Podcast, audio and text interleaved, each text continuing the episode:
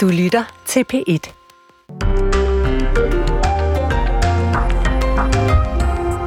Det er en bombe under vores samfund, når politikerne udskammer ejerkredsen bag et selskab som Nordic Waste, hvor ejerne ikke er involveret i driften, og det vil få samfundsøkonomien til at bryde sammen, hvis justitsministeren laver reglerne om, så man kan gøre ejere ansvarlige for, hvad virksomheder foretager sig.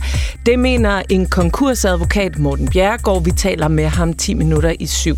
Og med det er P1 Morgen i luften denne onsdag den 24. januar i studiet Anne-Kristine Hermann og Morten Runge, og vi skal blandt andet til Sverige, hvor det endelig lykkedes. Ja, det lykkedes endelig, kunne man fristes til at sige, for ja, svenskerne kan jo være glade i dag, især dem, der meget gerne vil være med i NATO, for i aftes ratificerede det tyrkiske parlament den svenske ansøgning om NATO-medlemskab, og det betyder altså, at det kun er Ungarn, der nu mangler at nikke til, at svenskerne aflægger musketeriet. Men hvorfor tog det tyrkerne så lang tid, og hvad får Erdogan til gengæld? Det ser vi på 6:45 cirka. Efter 3 måneder med landoffensiver og massive ødelæggelser i Gaza og 25.000 døde palæstinensere, så er Israel stadig langt fra at nå i mål med sit mål at udradere Hamas. Det betyder også, at Israel er begyndt at tænke lidt i andre baner for at få stoppet kampene og få de sidste gidsler ud. I hvert fald ifølge amerikanske medier. Nu fortæller CNN, at Israel vil tilbyde Hamas-ledelsen frit lejde ud af Gaza. Du kan høre mere om, hvad det går ud på lige på den anden side af New Hampshire. Ja, for vi er jo stået op til en dag med valgresultat, der er så dugfriske, at de nærmest stadig ruller ind. Men for ikke ret mange timer siden, så lød det sådan her i den amerikanske delstat New Hampshire.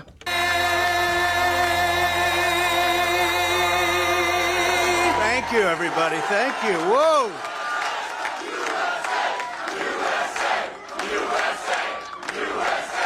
Ja, det kunne være et klip fra 2016, hvor han blev valgt til præsident, men det er altså fra i går, hvor det lykkedes Donald Trump at vinde delstaten New Hampshire. Han har vundet republikanernes primærvalg i staten foran den tidligere guvernør i South Carolina og forhenværende FN-ambassadør Nikki Haley. Det er nyhedsbyrået AP, der skriver det her for få minutter siden. Ja, så Donald Trump han løber altså med den første sejr i det her nye to-personers race, som man kalder det. For en time siden var 60% af stemmerne talt op, og her havde Trump fået 54% af stemmerne mod 44% til Nikki Haley. Philip Kokar, DR's USA-korrespondent. Er du overrasket over det her resultat?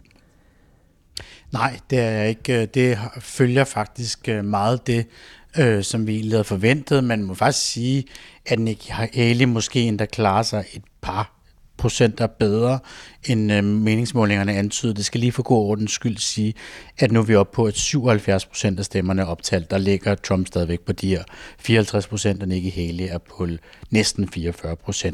Men nej, det følger i virkeligheden, hvad vi har forventet.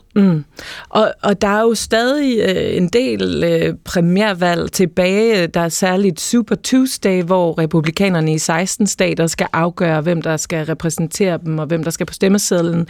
Hvor vigtigt er det her slag i New Hampshire for Nikki Haley, altså at hun altså har tabt?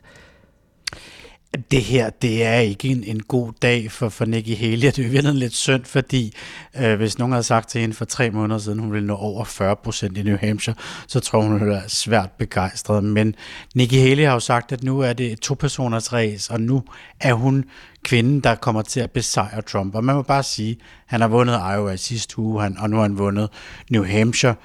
Så vidt jeg kan huske, så er der ikke nogen eksempler på, at en person, der har vundet begge stater i det republikanske parti, ikke også ender med at blive den nomineret for republikanerne. Og Trump står rigtig stærkt i alle meningsmålinger i de stater, man skal komme til. Der er et lidt specielt valg i Nevada i starten af februar, hvor Nikki Haley faktisk slet ikke stiller op. Det er på grund af noget indviklet valgteknik. Og så er der hendes hjemstat, South Carolina, i slutningen af februar. Og selv der fører Trump. Så det, man må sige, det begynder at se rigtig svært ud for Nikki Haley, også selvom hun er rigtig god til at spænde sit nederlag og i øvrigt holde en glimrende tale her til aften. Ja, lad os lige høre, for de begge kandidater har jo været på talerstolen efter de første valgresultater kom ind. Her er Nikki Haley. I want to congratulate Donald Trump on his victory tonight. He earned it. And I want to acknowledge that. Now you've all heard the chatter. Ja, jeg vil ønske Donald Trump tillykke med sejren i aften. Han fortjente den, og det vil jeg gerne anerkende. I har alle sammen hørt den politiske sladder om, at det her race er slut, men jeg har breaking news til jer alle. New Hampshire er første primærvalg, ikke det sidste. Philip, det er jo tydeligt, at Nikki Haley erkender valgnederlaget til Trump, men hvordan kommer New Hampshires resultat til at påvirke den fortsatte kampgejst i Haley-lejren, tror du? Ifølge den amerikanske tv-station CNN, så har der allerede her til aften været samtaler hos Nikki Haley blandt hendes nærmeste ansatte, om man skulle droppe kampagnen. Der er de så besluttet sig indtil videre at blive ved, og hun siger jo og gentager igen og igen, at hun skal til sin hjemstat South Carolina i slutningen af februar. Nikki Haley har også den fordel, at hun har nogle meget rige donorer, som har givet hende mange penge, og derfor har hun også råd til at blive. Penge betyder utrolig meget. Det var i realiteten også derfor, Ron DeSantis trak sig her i søndags. Han var simpelthen løbet tør for dollar. Det problem har Nikki Haley ikke, men det er svært for hende at forklare republikanere, hvorfor hun holder det her primærvalg i gang. Og det er jo en lille smule uretfærdigt, at vælgerne i to stater måske kan være med til at afgøre det. Jeg er ikke sikker på, at vi kommer til, at hun stiller op i South Carolina. Det kan være, at hun indstiller sin kampagne før. Det kan også være, at hun bliver ved. Men man må sige, at hun har brug for en valgsejr meget snart, for at kunne vise det republikanske parti, at det er værd at trække den her kamp ud. Hvis han også vinder i South Carolina, så begynder det faktisk at blive pinligt for Nikki Haley. Mm. Ja, hvad med Trump? Hvordan tager han det her resultat med sig videre? Jamen, det var en Trump Classic, vi oplevede i aften. Altså, alle de politiske kommentatorer på de store tv-stationer, de sagde, at nu kan Trump gå ud og holde en stor overskudsagtig sejrtal, og den gjorde det stik modsatte. Han langede ud efter Nikki Haley. Han var virkelig vred på hende, for hun ikke har trukket sig. Men det viser jo også, og det er jo det så bagsiden af det her, det viser jo også, at der er et eller andet i hendes kampagne, som irriterer ham. Det irriterer ham, at han ikke får 60-70% af stemmerne, fordi hun kommer trods alt op på de her lige nu 44%. Og det tror jeg, det bryder Donald Trump sig ikke om. Men han skal i virkeligheden bare kigge på det store billede. Der går det ganske glimrende for ham. Og det, der jo i virkeligheden betyder noget, det er, hvor mange delegerede man samler sammen frem til konventet her til sommer. Og der må man bare sige, at når man tæller delegeret, så har han næsten dobbelt så mange lige nu, som Nikki Haley har. Hvis vi nu, Philip Kukar, sprang 286 dage frem i tiden. Det er meget lang tid. Men det er til den 5. november, hvor hvis han vinder, Donald Trump så skal op mod Biden. Sådan alt det her, vi taler om i løbet af foråret, og hans sejre og sådan noget, vil det betyde noget, tror du, for den chance, han så har for at slå Biden i sidste ende? Det er klart, jo længere tid Trump bruger på primærvalg, og jo flere penge han bruger også på et primærvalg, som jo er et internt partipolitisk valg, jo færre kræfter har han til at gå imod Biden. Men som du selv siger, der er meget, meget lang tid til valget, så der kan ske utrolig mange ting.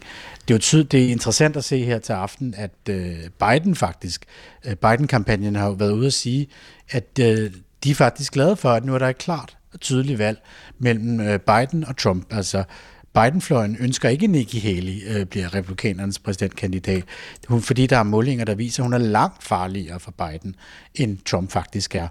Så vi ser allerede, at demokraterne og hele den demokratiske partimaskine, de er ved at gøre sig parat til et opgør med Trump. Mm. Der tror jeg i virkeligheden ikke, at det får så stor betydning, om det her i slutningen af januar eller i februar, at han bliver kandidat. Mm. Så altså, anden sejr træk til Trump. Philip Kukar, DR's USA's korrespondent. Tak for at være med os. Selv tak.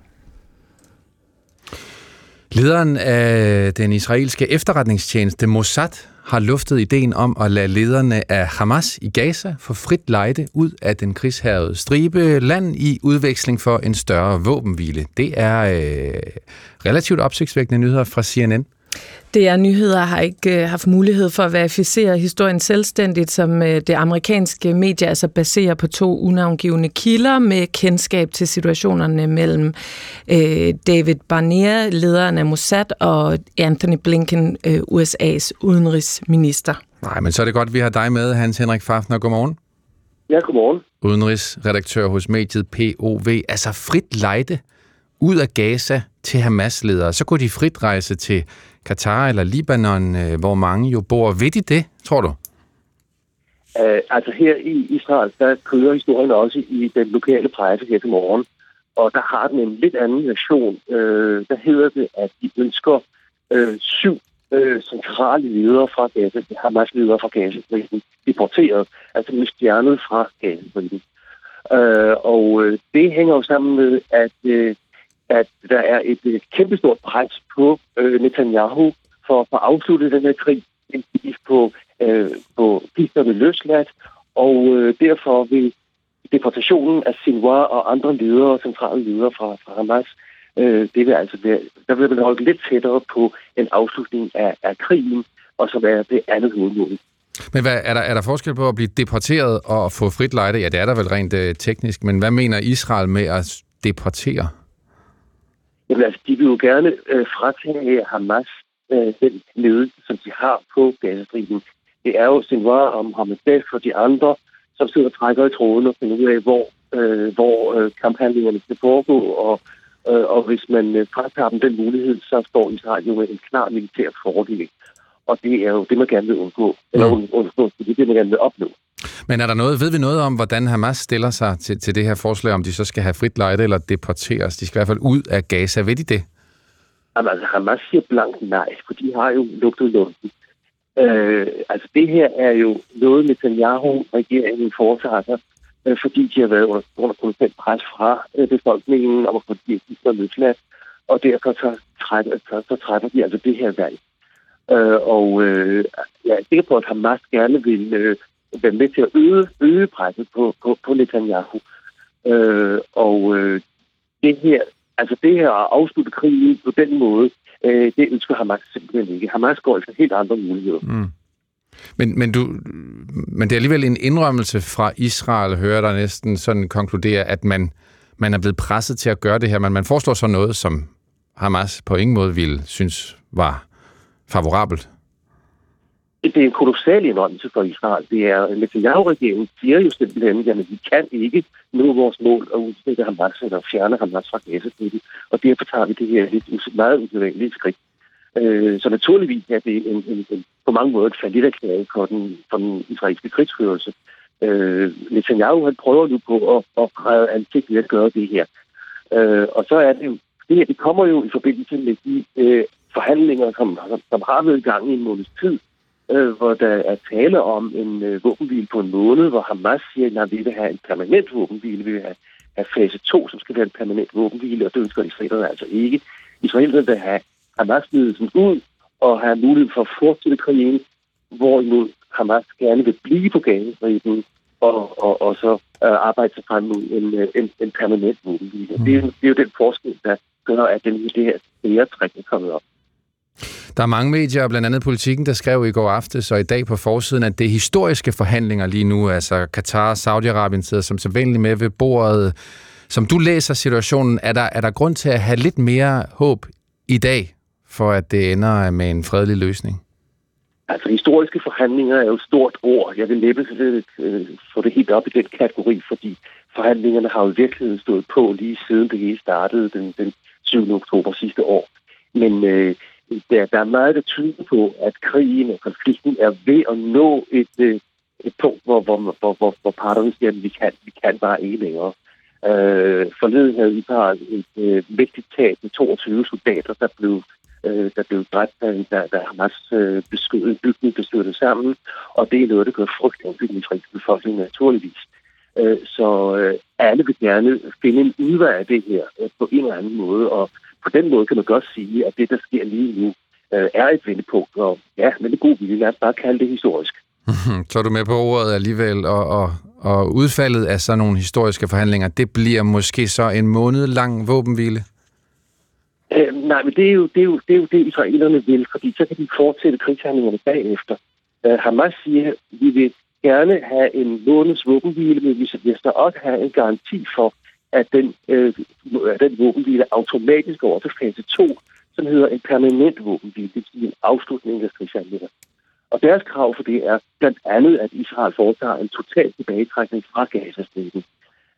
Og først når man når dertil, vil Hamas være med til at drøfte, hvad der bliver med gidslerne. Så der er nogle store, store uenigheder, som også ligger bag ved det her. Tak fordi du følger med i det for os, Hans Henrik Fafner. Ja, velkommen. Hej, god dag. I lige måde, udenrigsredaktør hos mediet POV. Morten, lad os kaste et blik på dagens aviser. I Politikken, der har politisk analytiker Elisabeth Svane en artikel om regeringens udmeldinger i forhold til Nordic Waste. Vi har jo hørt adskillige ministre kritisere ejeren af Nordic Waste, Torben Østergaard, for at løbe fra regningen, så at sige. Og opfører sig skamligt, sagde de på pressemødet i fredags. De slår jo meget på det moralske, og Elisabeth Svane, hun skriver her, at regeringen har faktisk slet ikke nogen planer eller noget ønske om egentlig at stramme selskabsreglerne, selvom folkestemningen altså kalder på det lige nu. Det er et no-go både for Venstre og Moderaterne, og det er det faktisk også for Socialdemokratiet.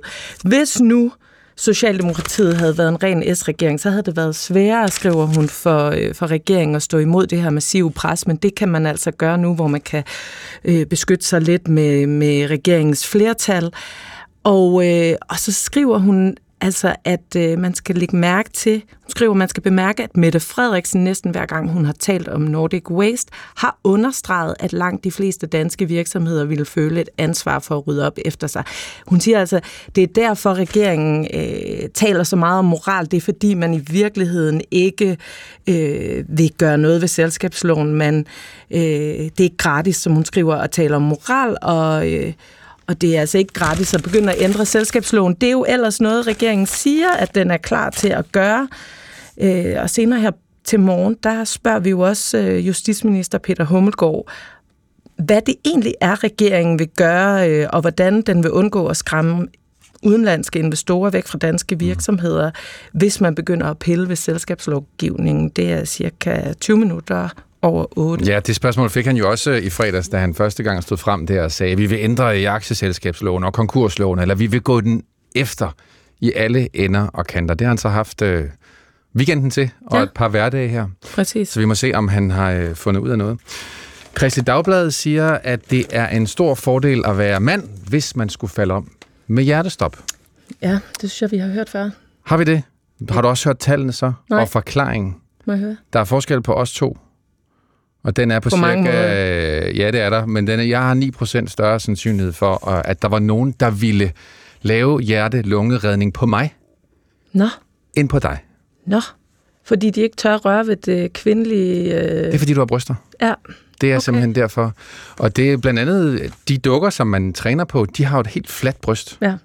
Så der er nogle læger derude i Kristeligt Dagblad, der siger, måske skulle man lave dukker med bryster. Så man også ligesom, fordi du skal jo tage fat lige præcis der, når du skal lave de stød på brystet, som man har brug for. Så folk er simpelthen bange for, at det er krænkende på en eller anden måde, eller er bryster bare lidt farlige? Jeg tror, det er det, man er ude i. Det er højst sandsynligt manglen på førstehjælpsdukker, der gør det, og det vil være en oplagt løsning, så man kunne øve sig lidt på, hvordan det føles.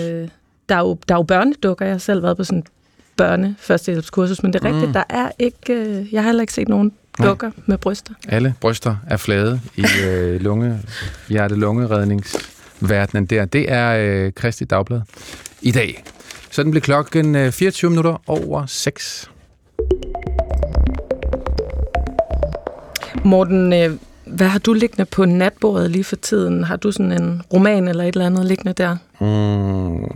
Er det meget sådan strengt at sige, der har jeg faktisk jeg er i gang med at skrive en skakbog jo. Så der ligger på mit netbord, der ligger der udprintede sider af en bog, jeg er i gang med at lave skak. Vil du synes, at det var litteratur, hvis nu ChatGPT havde hjulpet dig med at skrive den bog? Ja, det synes jeg. Ja, så er det stadig litteratur. Ja, hvis jeg sådan var hovedansvarlig for tekstens tone, og det jeg fandt ud af, så jeg har også spurgt den nogle gange om, hvordan man kunne... En fed overskrift på det her kapitel, der handler om det, der er Spassky og Fischer stor. Hvad kunne det være? Hvor meget hæder kan du så tillade dig at svælge i, hvis nu du får en masse priser for det her mesterværk om skak, hvis kunstig intelligens egentlig har lavet de fængende rubrikker? Det hele. Ja, for det er mig, tænker jeg, der har bedt den om det. Okay, jamen det er ellers et spørgsmål, som flere stiller efter, at den japanske forfatter Rie Kudan vandt den eftertragtede Akuta Gava-pris for sin bog Tokyo Sympathy Tower. For ved prisoverrækkelsen, der fortalte hun, at omkring 5% af bogen er skrevet af ChatGPT. Mads Rosendahl Thomsen, godmorgen. Godmorgen. Du er professor i litteratur ved Aarhus Universitet. Er det et nyt fænomen, det her, at forfattere bruger kunstig intelligens til at skrive bøger? Det er i hvert fald ret nyt, at man kan gøre det på det niveau, fordi man havde jo ikke kunstig intelligens, der kunne lave de samme ting, som vi har set bare de sidste 14 måneder med ChatGPT. Men fascinationen af at bruge det til et eller andet har været der i lang tid. Ved vi præcis, hvordan hun har brugt det? Altså 5% af det... Er det noget med, at det har skrevet helt et ud af x antal kapitler, eller ved vi, hvad det konkret er? Det er hun meget væg omkring. Altså, men hun siger i hvert fald, kan man sige, at der er ord fra ChatGPT, som hun bruger direkte. Og så siger hun jo også, at hun bruger den meget til at gøre det og sådan, at spare med og se på, hvad er det for nogle følelser, hun selv har, og blive inspireret til, hvad den svarer hende. Så det er sådan lidt en kombination. Og så ved vi jo heller ikke, altså det kan jo være, at hun har brugt mindre, og det faktisk er et ekstremt godt markedsføringstræk, når hun kommer med den her. Og det kan også være, at hun har brugt meget mere, og hun synes, at 5% det er sådan sødt nok til at sige, at der er en lille smule her, hun har brugt, men det er jo ikke noget, der så at sige, tager væk fra hende, at det er åbenlyst af hende, der har skrevet et værk. Men er det et problem? Altså Morten her i studiet, han synes jo ikke, at det er noget problem. Synes du som litteraturprofessor, at det er et problem, hvis forfattere bruger kunstig intelligens til at hjælpe dem med at skrive bøger? Og det afhænger også meget af, hvad er det præcis, vi mener, når vi bruger det? Altså netop, bruger man det til inspiration? Bruger man det til at få idéer? Bruger man til at direkte skrive teksten, og det er nok den, kan man sige, man tænker, at det er afgørende. Deklarerer man det? Er det? Fordi hun kommer jo efter, hun har vundet prisen, ikke? Man kan sige, havde hun sagt på forhånd, eller havde stået på bogen, der er 5% kunstig intelligens i den her bog, havde priskomiteen så givet hende prisen, som så i øvrigt, kan man sige, også tematisk peger, hænger vældig godt sammen med det, hun har skrevet om, så vidt jeg forstår, ikke? Altså, det også handler om en fremtid, hvor kunstig intelligens fylder mere. Men skal jeg så skrive det, Mads Thomsen? For eksempel, nu handler min bog om en masse skakdramaer. Jeg havde svært ved at finde en forside, og vi arbejdede lidt med forskellige grafikere, og så spurgte vi ChatGPT, kan du ikke designe en forside, der sådan ligesom rammer stemningen i sådan en skakdrama-bog? Mm-hmm. Og så lavede den en med en stor brik, og det var lidt vinter, og der stod en mand bagved, og bang, så tænkte jeg, det er det. Og så gik vi videre med det. Skal man så skrive det, og er det i orden, synes du? Jeg synes, det er i orden ikke at skrive det i det her tilfælde. Ikke? Altså, I går videre med en idé, I har genereret ved at spare med en computer. Man kan sige, og det er jo en gråzone stadigvæk. Altså, i videnskabelige tidsskrifter er der mange, der siger, at man må gerne bruge det, også til at skrive tekst, men man skal deklarere det. Men hvorimod idéudvikling er jo, kan man sige, ligesom en anden sag. Så det er en gråzone. Vi er vant til, at det er et menneske, et levet liv, der er bag de tekster i artikler, bøger og skønlitteratur, vi læser. Kan det få en betydning, hvis selve ordene, altså ikke bare idégenereringen, men selve teksten ikke længere er et menneskes, men kommer fra en maskine? Det vil jeg tro, det kan. Og det er jo der, man kan blive bekymret. Altså, hvad er der en dehumanisering af litteraturen, der kunne finde sted? Og det afhænger også meget af, kan man sige, hvordan en litterær offentlighed reagerer. Altså, at man et eller andet sted efterspørger, at det faktisk er autentiske beretninger eller autentisk opfundne ting, som ligger bagved. Men igen, det er meget kompliceret, fordi at det også handler om, at teknologien er udvikling, at måden, hvorpå de bliver brugt, er meget forskellige. Og igen, i det her eksempel, som jo er gået verden rundt, altså så er det 5%, altså det er en meget, meget lille del, men det får os stadig til at tænke over, at det er den vej, at vi har lyst til at gå. Men man kan se, kan man sige, en film som Blade Runner 2049, hvor alting er jo forfærdeligt kunstigt, der har de jo en scene, hvor at der er en, som lever af at høste autentiske minder. Så den der idé om, altså, at der er et eller andet, som vil gå tabt, hvis der ikke er et levet liv bagved, at den tror jeg, den er både reel, men også vanskelig at påvise, for hvis nu computeren kan skrive lige så godt som mennesket, hvordan kan vi, hvad betyder, hvad gør forskellen så? Men det her værk af Rie Kudan, det er jo tilsyneladende ret godt, siden det har vundet sådan en pris, ja. Så hvis det er et godt værk, så er det vel et tegn på, at der ikke er noget problem? Ja, og igen, det er jo hendes værk. Altså vil de andre, kan man sige, dem der ikke fik prisen, de synes det var så sjovt, hvis at hun havde sagt, jamen i øvrigt så har jeg 95 på skrevet af en computer. Så der er både noget økonomisk og noget juridisk også. Altså, hvem er det så, der har skrevet værket? Hvad er den her, altså ChatGPT trænet på? Vi ved, den er trænet på utrolig meget. Men vi ved også, at de er meget opmærksomme på at sørge for, at der for eksempel ikke dukker ord op, som andre har skrevet et til et. Og det kunne man faktisk med GPT-3, altså forløberen for ChatGPT. Der kunne man godt meget nemmere sørge for, at der kom noget, som den var trænet på, og som så kom ord for ord bagefter, og så kan man sige, så er det jo plagiat. Men vi har jo også set forfattere og aviser lægge sag an mod OpenAI, som står bag ChatGPT, fordi de mener, at robotten er blevet trænet på deres tekster og historier. Kan vi nå frem til en eller anden form for symbiose mellem forfattere og så den kunstige intelligens, hvor forfatterne føder tekster ind i robotten og omvendt får hjælp til at skrive et par kapitler af deres roman? Jamen det ligger afgjort inden for rækkevidde, at det kan deres gøre. Om det så kan blive godt nok, og det er jo måske også det, der specielt ved den her sag, ikke? Altså det er en virkelig prestigefyldt pris, som altså der er Nobelpristager, der har fået den førhen, som så viser altså, at det kan være med til at bidrage til et værk, der bliver bedømt på det allerhøjeste niveau. Og det er der, kan man sige, man går fra, at det er en gimmick, hvor alle kunne gøre noget og sige, haha, jeg lavede noget med en computer, og folk siger, ja, fint, men det er ikke stor litteratur, til noget, hvor det faktisk bliver bedømt på de vilkår, der er. Tak, Mads Rosendahl Thomsen. Velkommen. Professor i litteratur ved Aarhus Universitet. Så er klokken blevet et enkelt minut over 6:30. Morten Snell Lauritsen er kommet i studiet. Jeg er nok nødt til at spørge dig, Morten, om du selv har skrevet dit nyhedsoverblik. Jeg har ikke fået hjælp nogen steder fra, i hvert fald så meget ved jeg. Værsgo. Tak. Jeg kan fortælle, at USA's tidligere præsident Donald Trump har vundet republikanernes primærvalg i New Hampshire foran den forhenværende FN-ambassadør Nikki Haley. De seneste opgørelser her til morgen viser, at Trump har fået lige i omegnen af 54% af stemmerne, mens Nikki Haley har fået omkring 44%. Og Nikki Haley ønskede efterfølgende Trump tillykke med sejren, men understregede så også, at det hele altså ikke er slut endnu. This race is far from over. There are dozens of states left. Det her kapløb er langt fra over endnu. Der er stadig dusinvis af stater og erobrere, sagde Nikki Haley til sine tilhængere i New Hampshire. Det næste primærvalg, det er om en måned, præcis faktisk. Det er i Haleys hjemstat, South Carolina. Sveriges vej til NATO-medlemskab er nu blevet en del kortere, efter at Tyrkiets parlament i aftes godkendte optagelsen. Sverige søgte sammen med Finland om NATO-medlemskab i kølvandet på Ruslands invasion i Ukraine. Så det er en vigtig godkendelse, siger international analytiker på Berlingske, Christian Moritzen. Jamen, det har jo alt betydning. Altså indeni så bliver Sverige efter lang tids ventetid medlemmer af NATO, hvis ellers i øvrigt Erdogan skriver under på det her, som parlamentet har besluttet. Ja, den underskrift fra Erdogan, præsidenten altså, forventes inden for et par dage. Som bilist eller cyklist herhjemme, der er der lige nu ekstra stor risiko for at ramme ned i et ubehageligt hul. For landets veje er nemlig fyldt med huller. Perioder med skiftende tø og frost, det er som regel altid hårdt ved vejene, men den her vinter, der er der tilsat masser af regn, skybrud og en undergrund, der er mættet af vand, og det kan altså skabe flere huller i vejene.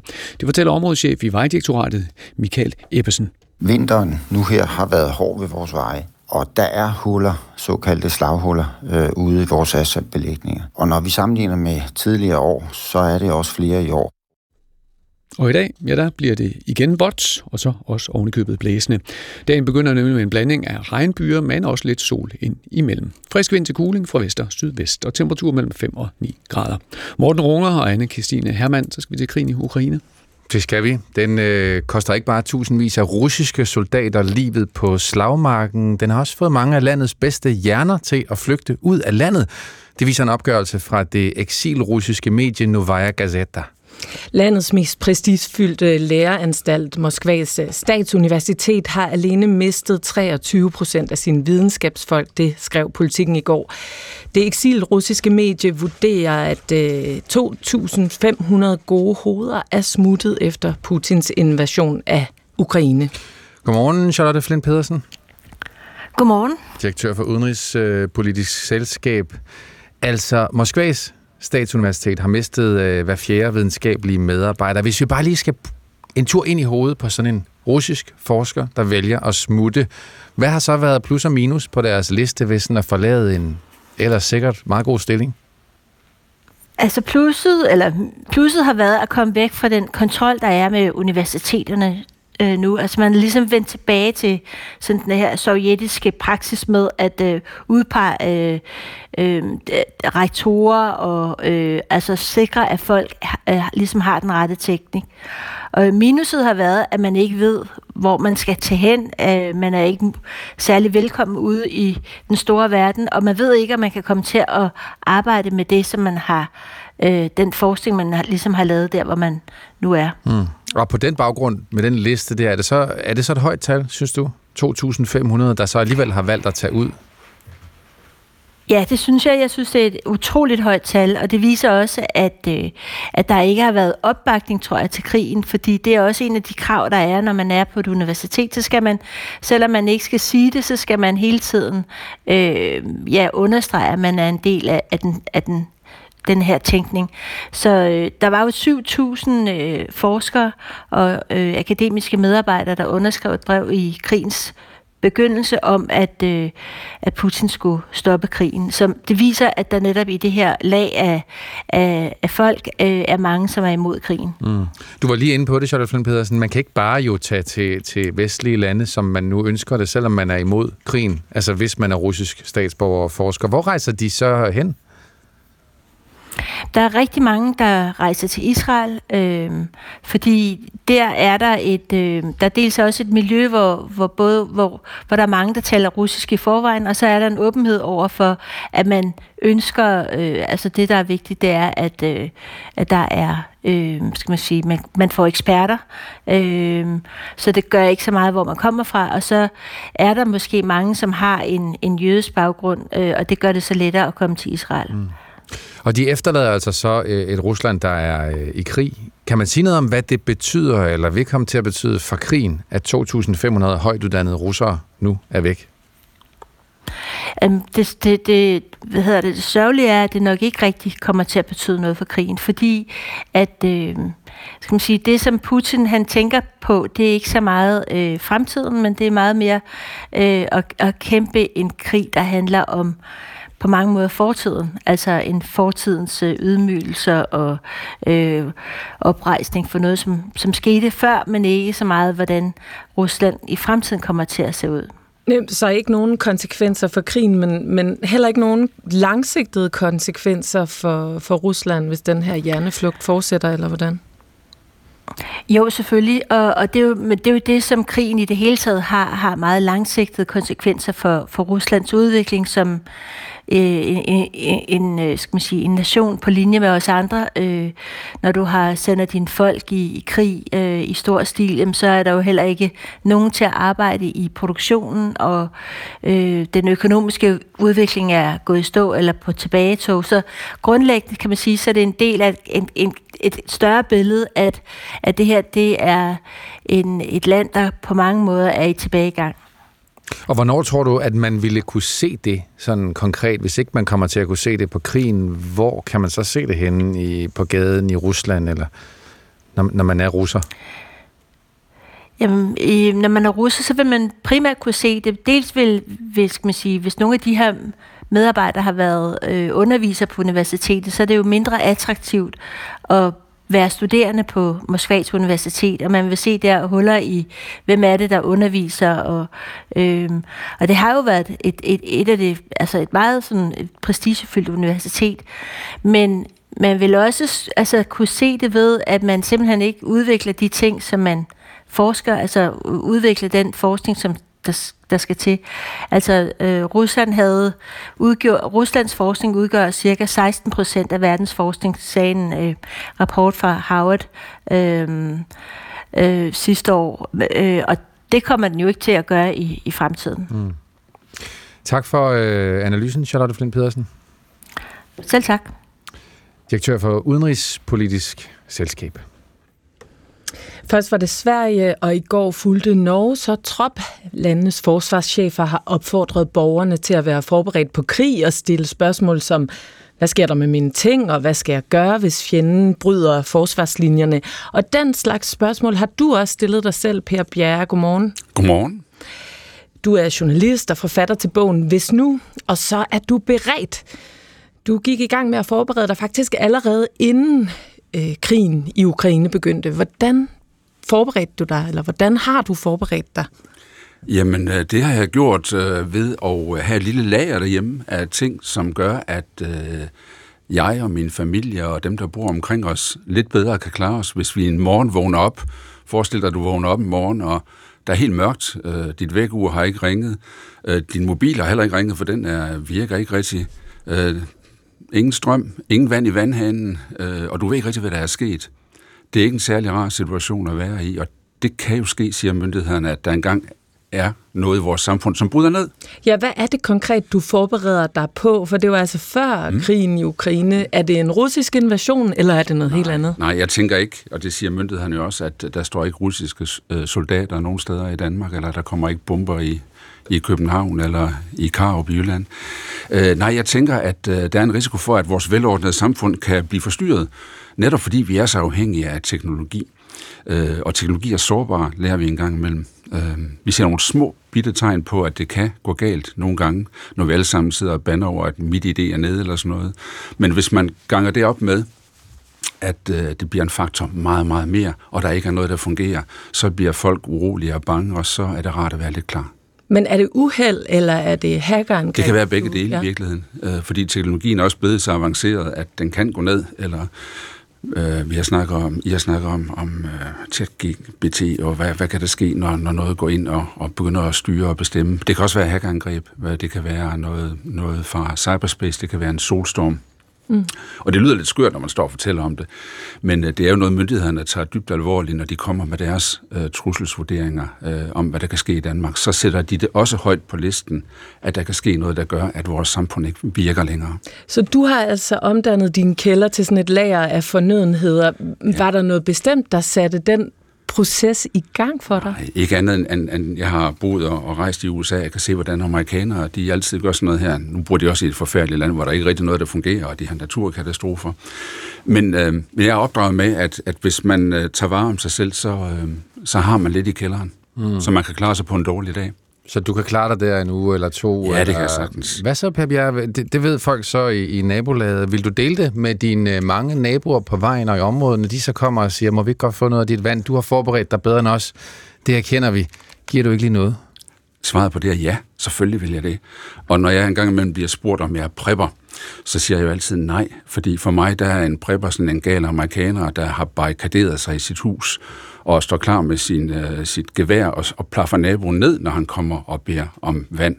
Når jeg tænker, at det er noget, man skal gøre sammen med, i sin opgang eller i sit nabolag, og du kan tro, at jeg har også vand nok til naboerne og også lidt boller i gej, hvis det skal være. Du har jo involveret din familie og naboer. Hvordan har de reageret, da du begyndte at forberede dig på sådan et uheld eller et hackerangreb? Jamen, jeg tror, de synes, jeg var skør eller kommet i en svær alder, hvor jeg skulle finde på et eller andet. Nogle begynder at cykle, og de troede, jeg begyndte at bare være gal nede i kælderen.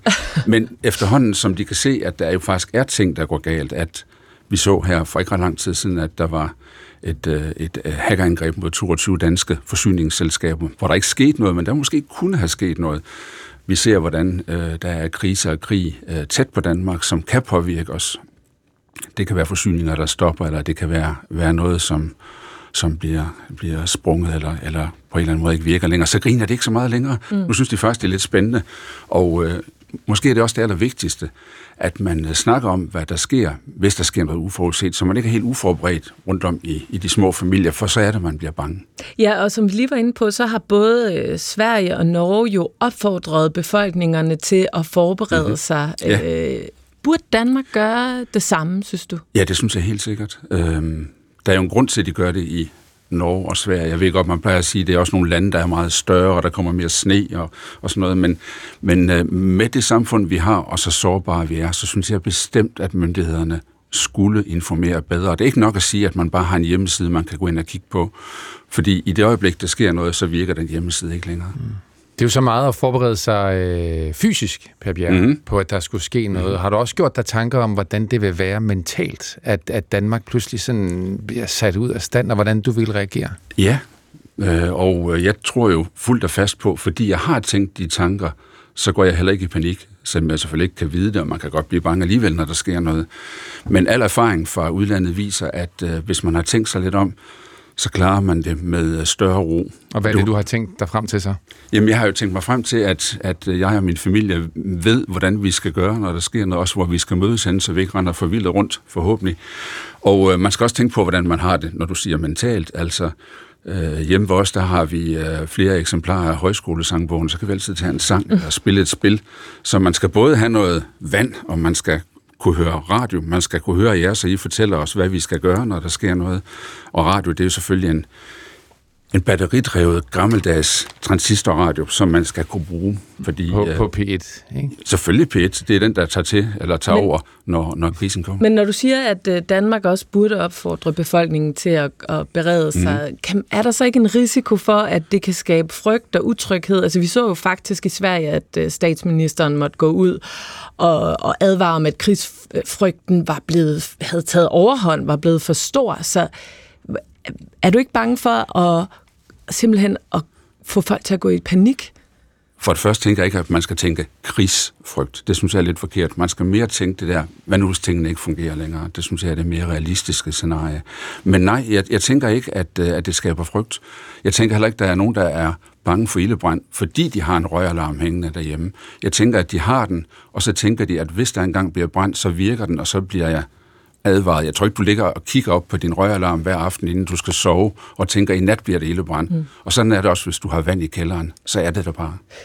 Tak for at komme, Per Bjerre, journalist og forfatter. Og så kan jeg nævne, at vi i næste time ser nærmere på forskernes forudsigelser om, hvor nært forestående en, ja, i det her tilfælde, altså krig, kan være.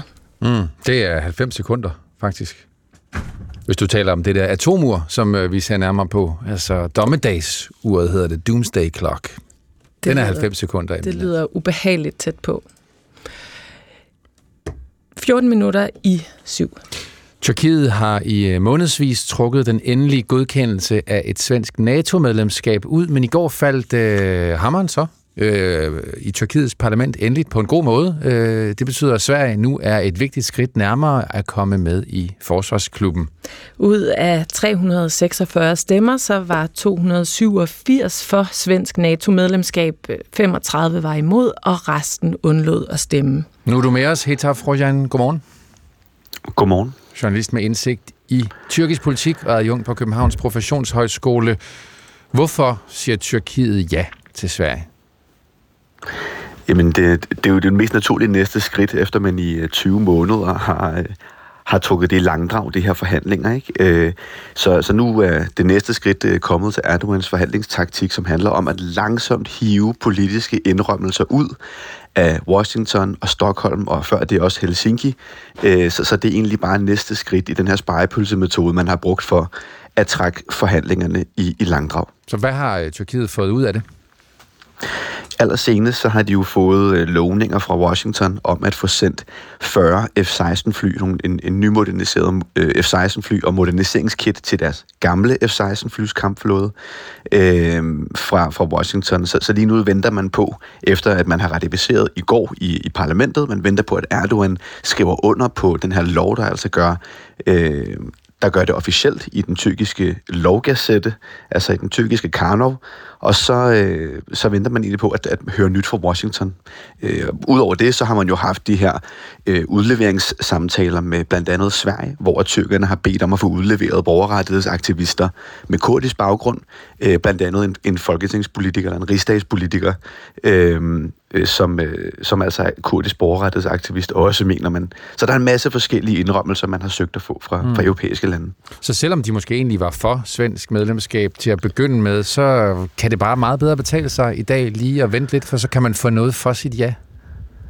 Ja, 100%, og det er jo en ret standard Erdogan-taktik, som vi har lært at kende, siden han kom ind i tyrkisk politik med bulder og brag tilbage i 2002. Det er velkendt, at Erdogans udenrigstaktikker har været rent forhandlingsmæssigt det her med at væve sig ind i så mange politiske dilemmaer og politiske processer som overhovedet muligt for at øge sin beslutningsarena. Vi ser også, at han læner sig ind i Syrien-konflikten sammen med Iran og Rusland for at få mere kontrol med, hvad der sker nede på den sydlige grænse. Vi ser det i Ukraine-Rusland-konflikten, hvor man har fået en mæglerrolle sammen med FN. Så det der med at lægge sig ind i alle mulige konflikter og alle mulige tårtrækkerier for at øge sin beslutningskompetence, det er klassisk Erdogan. Og har han også opbakning til den stil hos tyrkerne? Det har han faktisk, fordi at den måde, som det er blevet solgt på, det her blandt andet med at trække NATO-kandidaturet, både for Finland og Sverige i langdrag, det har været det her med at sige, nu er det os, der svinger takstokken efter 20 år, hvor vi har fået at vide som tyrkere, at vores menneskerettighedsstandarder, vores lovmæssige standarder, ikke lever op til europæiske EU eller NATO-normer.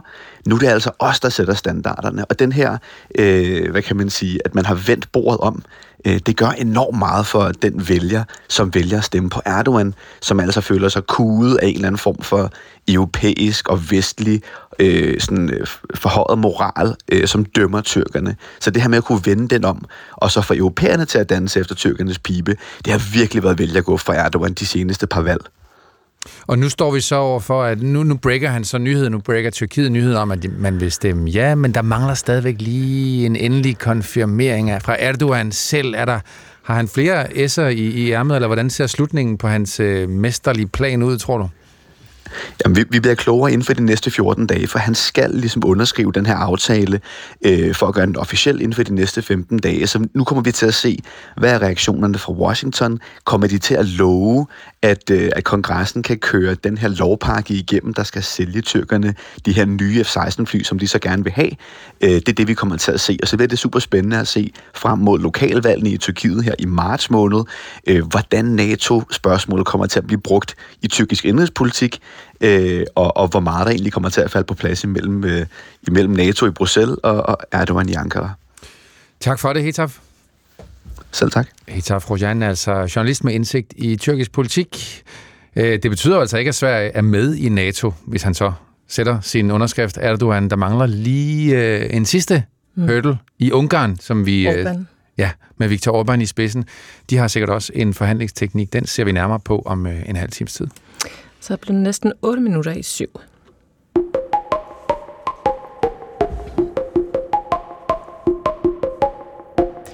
Politikerne har stået i kø for at fordømme Nordic Waste-ejer og mange milliardær Torben Østergaard Nielsen, efter at Nordic Waste fredag blev begæret konkurs.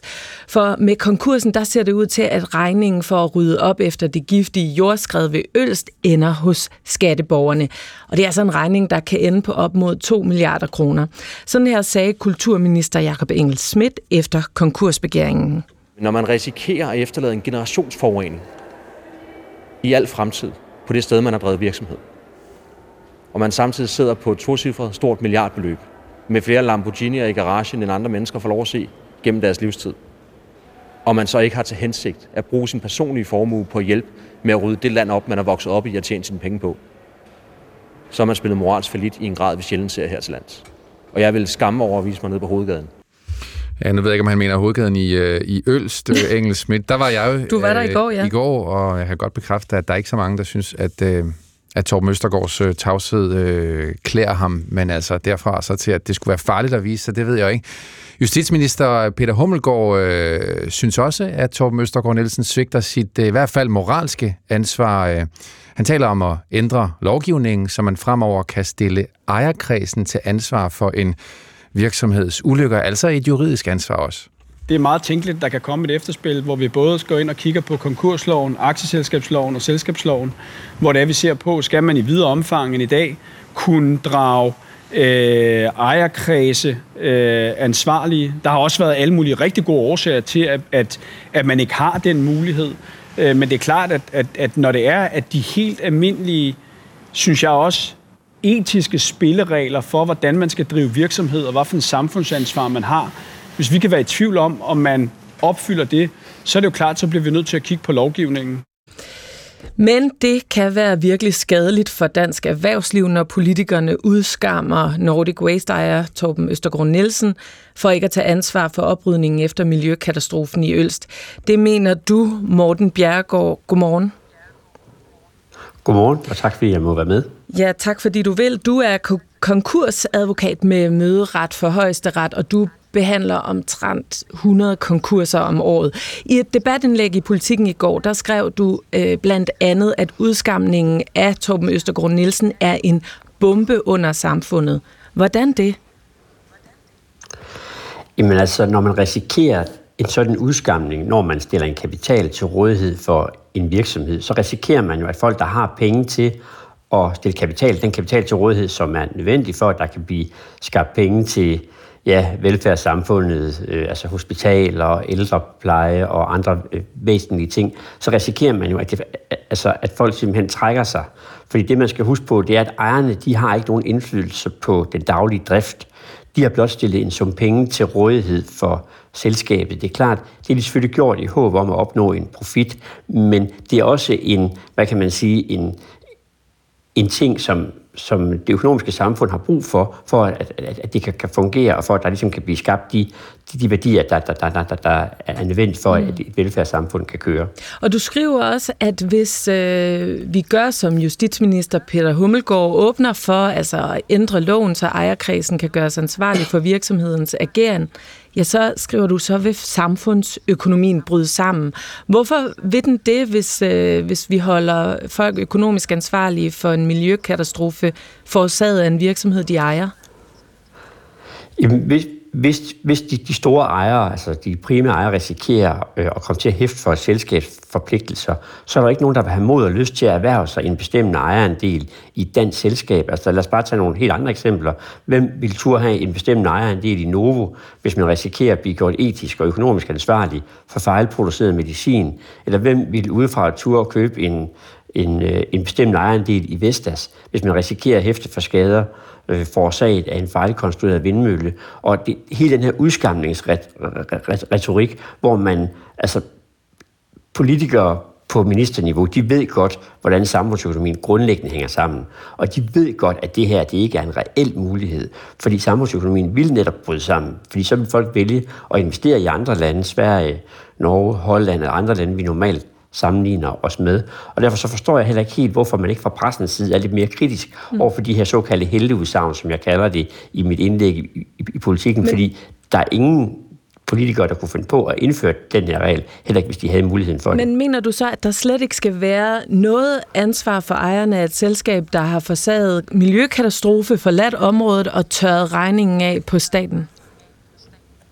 Jo, men altså, der er jo i forvejen et ansvar for selskabet. Så er spørgsmålet så ejerne og ledelsen, og det er klart, at ledelsen, dem der til dagligt driver selskabet, typisk direktion og bestyrelse, hvis ikke de har haft et forsvarligt beslutningsgrundlag for at gøre noget, eller undladt at gøre noget, som de burde have undersøgt nærmere, så skal der selvfølgelig være mulighed for at lave et ledelsesansvar der. Og der skal selvfølgelig også være mulighed for at lave et ansvar mod ejerne, hvis ejerne faktisk har deltaget i beslutningerne. Hvis man for eksempel som ejer bliver varslet om, at nu er der noget jord, der er ved at skride ud og vil risikere at ødelægge naturen og naboområdet, og ejeren så aktivt skriver tilbage, det skal I ikke prioritere, prioritere bare den daglige drift, så håber vi, det går. Så deltager man jo der i man kan sige, de daglige beslutninger, men det har der ikke været nogen oplysninger frem om her. Hvis der senere kommer sådan nogle oplysninger frem, så kan det selvfølgelig ændres. Min pointe, det er bare, at de passive ejere, som udelukkende stiller den kapital til rådighed for, som vi har brug for at der bliver penge til sundhed, unges mentale velfærd og andre ting,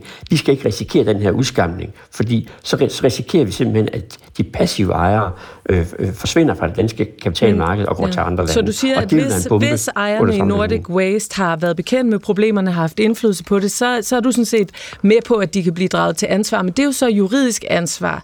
Hvad med det moralske ansvar? Vi har at gøre med en mand, Torben Østergaard, som har mere end 40 milliarder på kontoen.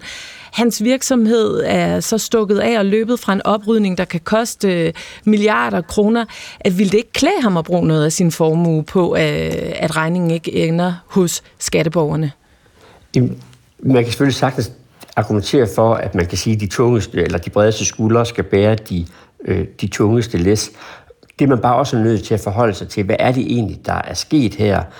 Sagen er jo slet ikke blevet belyst. Har kommunen været advaret? Det har der også været noget frem om her i de seneste dage. Eller er der simpelthen tale om en regulær miljøkatastrofe, som ingen kunne forudse?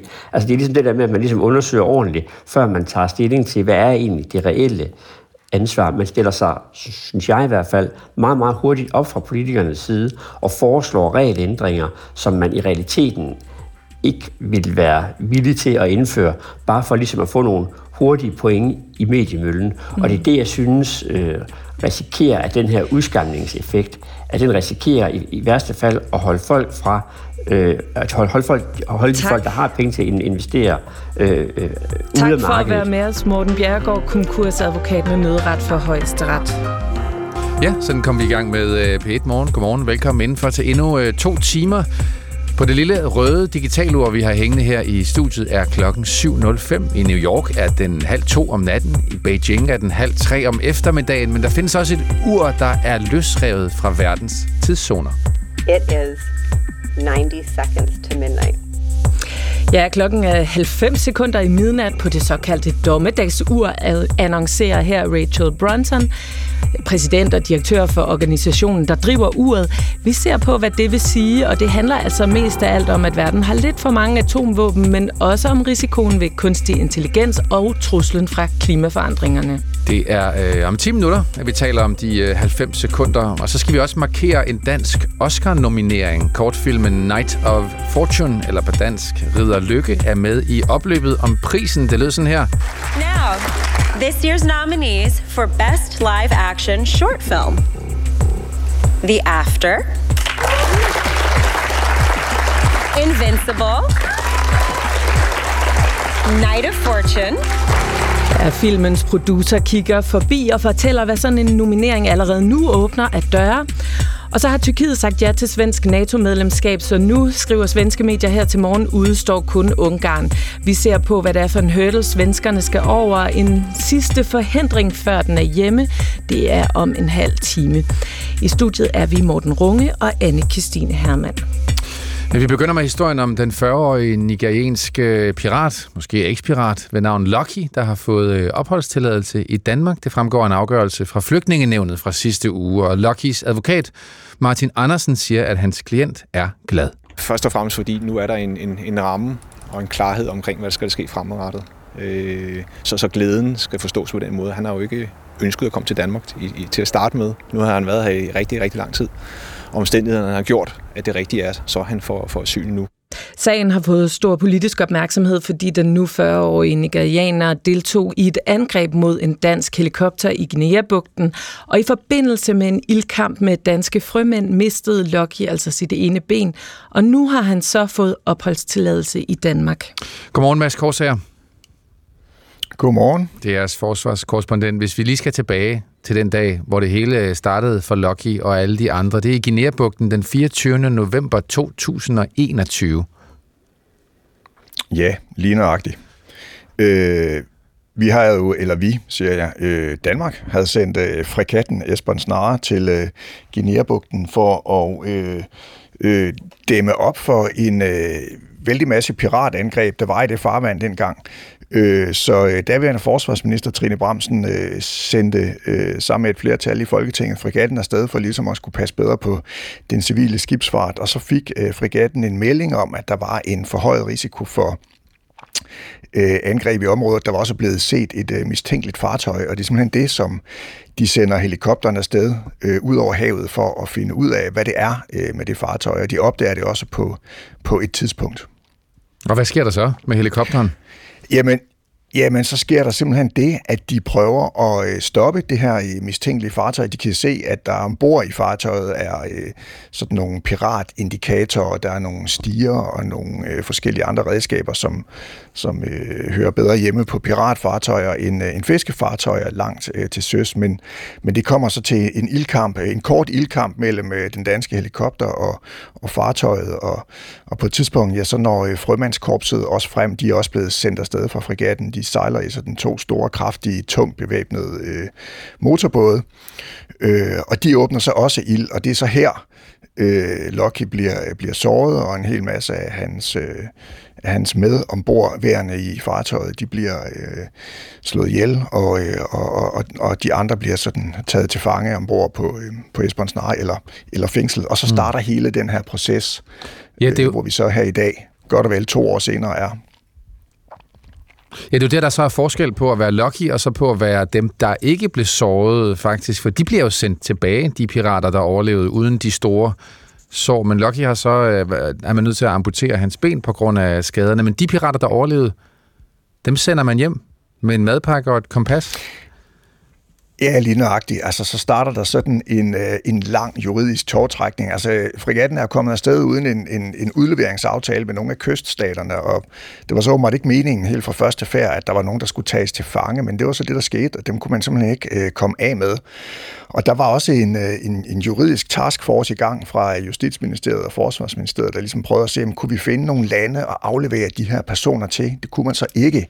Og derværende justitsminister, han besluttede så at lave et såkaldt tiltalefrafald mod de her ombordværende formodede pirater. Det betød så simpelthen, at man sejlede hen i nærheden af den nigerianske søgrænse, og så gav man dem en gummibåd og en 10-hestekræfters påhængsmotor, og så lidt vand og lidt mad, og sagde, I skal sejle den der retning, og så blev de ellers sluppet fri. Men man kan sige, bordet fangede jo for Luckys vedkommende, fordi jeg var blevet såret og havde i mellemtiden fået amputeret sit ene ben, og det betød så, at Danmark ikke på ansvarlig vis kunne sætte ham på fri fod. Altså man kan simpelthen ikke sætte en mand, der for nyligt har fået amputeret sit ben i en gummibåd og sende ham ind mod kysten, eller endsige bare slippe ham fri alle mulige andre steder. Han havde ligesom svært ved at klare sig til sin egen overlevelse. Og så blev han altså fragtet til Danmark og så stillet for retten i København. Så det var ikke fordi Lucky var truet af nogen i Nigeria, det var fordi han havde fysiske skader, at han ikke blev sendt med på den båd der. Ja. Lige nøjagtigt, det var det på daværende tidspunkt. Det kan så sagtens være nu, at det, der ligger til grund for Flygtningenævnets afgørelse for, at han kan få opholdstilladelse i Danmark, det er, at han er truet i Nigeria. Fordi det, der så kom frem i retssalen, hvor der i øvrigt også sad repræsentanter fra den nigerianske ambassade i Sverige, det var, at han var olietyv. Han havde ernæret sig som olietyv ved at stjæle olie fra den nigerianske stat i mange år. Det ville så betyde, og der det er ikke noget, som den nigerianske stat sådan kigger på med milde øjne, og det ville så betyde, at han potentielt kunne være truet, hvis han blev sendt tilbage, og myndighederne fik fat i ham. Jeg aner ikke, hvad der ligger til grund for den nuværende afgørelse i Flygtningenævnet, men det kan være sådan nogle ting, der spiller ind. Og det er heller ikke din ekspertise, Mads Korsager. Det skal vi til lige om lidt her, men tak fordi du lige opridsede grundhistorien. Jamen velbekomme, det var en fornøjelse. Det er DR's forsvarskorrespondent. Ja, for som Mads Korsager lige var inde på, så er det jo Flygtningenævnet, der har tildelt opholdstilladelsen til den 41-årige nigerianer, fordi de vurderer, at der er en reel risiko for, at man kan blive udsat for tortur eller dødsstraf i sit hjemland. Det siger Peter Vedel Kessing, der er seniorforsker på Institut for Menneskerettigheder. Det her er det, man kalder absolute rettigheder, altså tortur og dødsstraf. Og der har man altså besluttet i Europa og faktisk også internationalt, at man skal ikke kunne sende folk hjem til en reel risiko for dødsstraf og tortur. Altså fordi det er så vigtige rettigheder, man kan altså, selvom man har begået meget alvorlige forbrydelser, så er der altså stadigvæk opfattelsen internationalt og i Europa, at man er altså beskyttet, hvis ens kernerettigheder, altså tortur eller dødsstraf, den risikerer det. Jessica Larsen, seniorforsker på Dansk Institut for Internationale Studier med fokus på maritim sikkerhed. Du er med os nu. Godmorgen. Ja, godmorgen. Hvorfor skulle den 41-årige pirat overhovedet fragtes til Danmark til at begynde med? Ja, det var, som jeg også var inde på, fordi han var såret. Man havde jo håbet, dels at man kunne udlevere de overlevende efter hændelsen til en stat i området. Det lykkedes så ikke, og der var jo ikke appetit på, og det har der aldrig været i dansk pirateribekæmpelse, på at retsforfølge mistænkte pirater på dansk jord. Så derfor så endte man med, at han måtte komme med hjem til Danmark. Men findes der lignende tilfælde i dansk historie? Danmark har aldrig retsforfulgt, altså det var en historisk sag på den måde, for Danmark har aldrig retsforfulgt mistænkte pirater på dansk jord. Der har været et par sager, der var inde over det danske retssystem, dengang vi bekæmpede somalisk pirateri. De kom aldrig til Danmark, og retssagen blev aldrig sådan påbegyndt, men der var sådan noget diskussion i retten mellem advokaterne omkring, hvorvidt vi havde dansk jurisdiktion og sådan nogle lidt mere tekniske spørgsmål, men der skete også tiltalefrafald i en enkelt sag dengang, og så blev sagen faktisk sendt til Seychellerne, hvor de mistænkte blev retsforfulgt og dømt og sad fængslet i en årrække på Seychellerne. Og statsminister Mette Frederiksen, hun kalder sagen for rigtig, rigtig træls, men hun fortryder ikke, at Danmark har været aktiv i Guinea-bugten. Lyt lige med her. Pirateri er, udover det utroligt gammeldags, så man skulle tro, det var løgn, så kan vi ikke få et verdenssamfund til at hænge sammen, hvis pirateri er der. Så jeg fortryder ikke, at Danmark har været der. Og hvis der skulle komme en anden situation, hvor vi har behov for at sætte ind mod pirateri, vil jeg givet også være positiv over for det. Så det er ikke dit ansvar? Du har ikke en del i skylden af, at vi står her i dag? Den, der er skyld i den her sag, det er piraten. At Danmark lever op til vores internationale forpligtelser, det er en konsekvens af, at vi er en del af et internationalt verdenssamfund. Altså, lige nu har Danmark ingen anti-pirateri-missioner, men hvordan kan vi i fremtiden undgå, at folk, vi har kæmpet mod, ender her i Danmark? Ja, først vil jeg sige, at man skulle i hvert fald ikke tro, det var løgn, fordi der foregår pirateri på tværs af verden, fra Karibien og helt over til Malacca-strædet, over Malaysia og Østafrika og Vestafrika, så det lever i bedste velgående. Men det handler jo om, at når vi sender et militært bidrag afsted, så skal hele tankerækken være på plads, eller alle planerne skal være på plads, til at vi simpelthen har de politiske aftaler på plads, der sørger for hele det retslige efterspil, i fald at det danske søværn skulle komme i nær kontakt, kan man sige, med pirater til søs. Og i dag skal Folketinget første behandle et forslag om at sende en fregat afsted til det Røde Hav. Det handler så ikke om pirateri, det er, den her fregat skal indgå i en amerikansk ledet koalition, som skal beskytte fragtskibe mod angreb fra Houthi-bevægelsen i Yemen. Og regeringen skriver i sit beslutningsforslag, at en tværministeriel arbejdsgruppe skal håndtere eventuelle gidselsituationer. Så hvad sker der, hvis Danmark tilbageholder militante Houthier i forbindelse med den her operation? Skal de så til Danmark? Ja, det er jo et politisk spørgsmål. Det er et spørgsmål, jeg har fået utrolig mange gange det sidste døgn. Men Houthiernes fremgangsmåde er jo en noget anden indtil videre, end det piraterne typisk gør, som er at kapre skibe. Det har Houthierne gjort halvanden gang, kan man sige. Første gang, hvor det lykkedes dem i november med Galaxy Leader, som de stadig har i deres varetægt.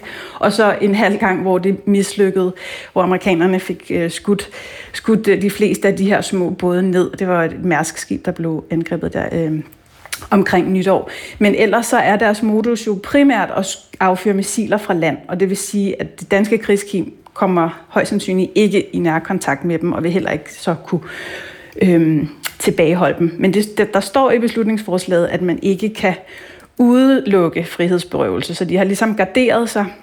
Men det vil kræve på en eller anden måde, at Houthierne skiftede modus og overgik til mere piraterilignende angreb. Og lige nu er det et tænkt scenarie. Ja, så Jessica Larsen, du siger, at chancen for, at der kan opstå en lignende sag i den her mission i det Røde Hav, lignende altså til den her sag om piraten Lucky, den er ret lille. Ja, man kan ikke udelukke det, men den er lille på nuværende tidspunkt. Tak for det, Jessica Larsen.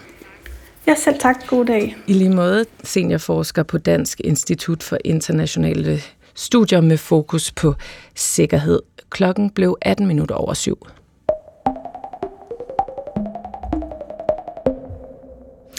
Der er fortsat krig på tværs af flere lande rundt om i verden, og en af krigen indebærer en kendt atommagt, Rusland, og en anden, en uofficiel atommagt, Israel.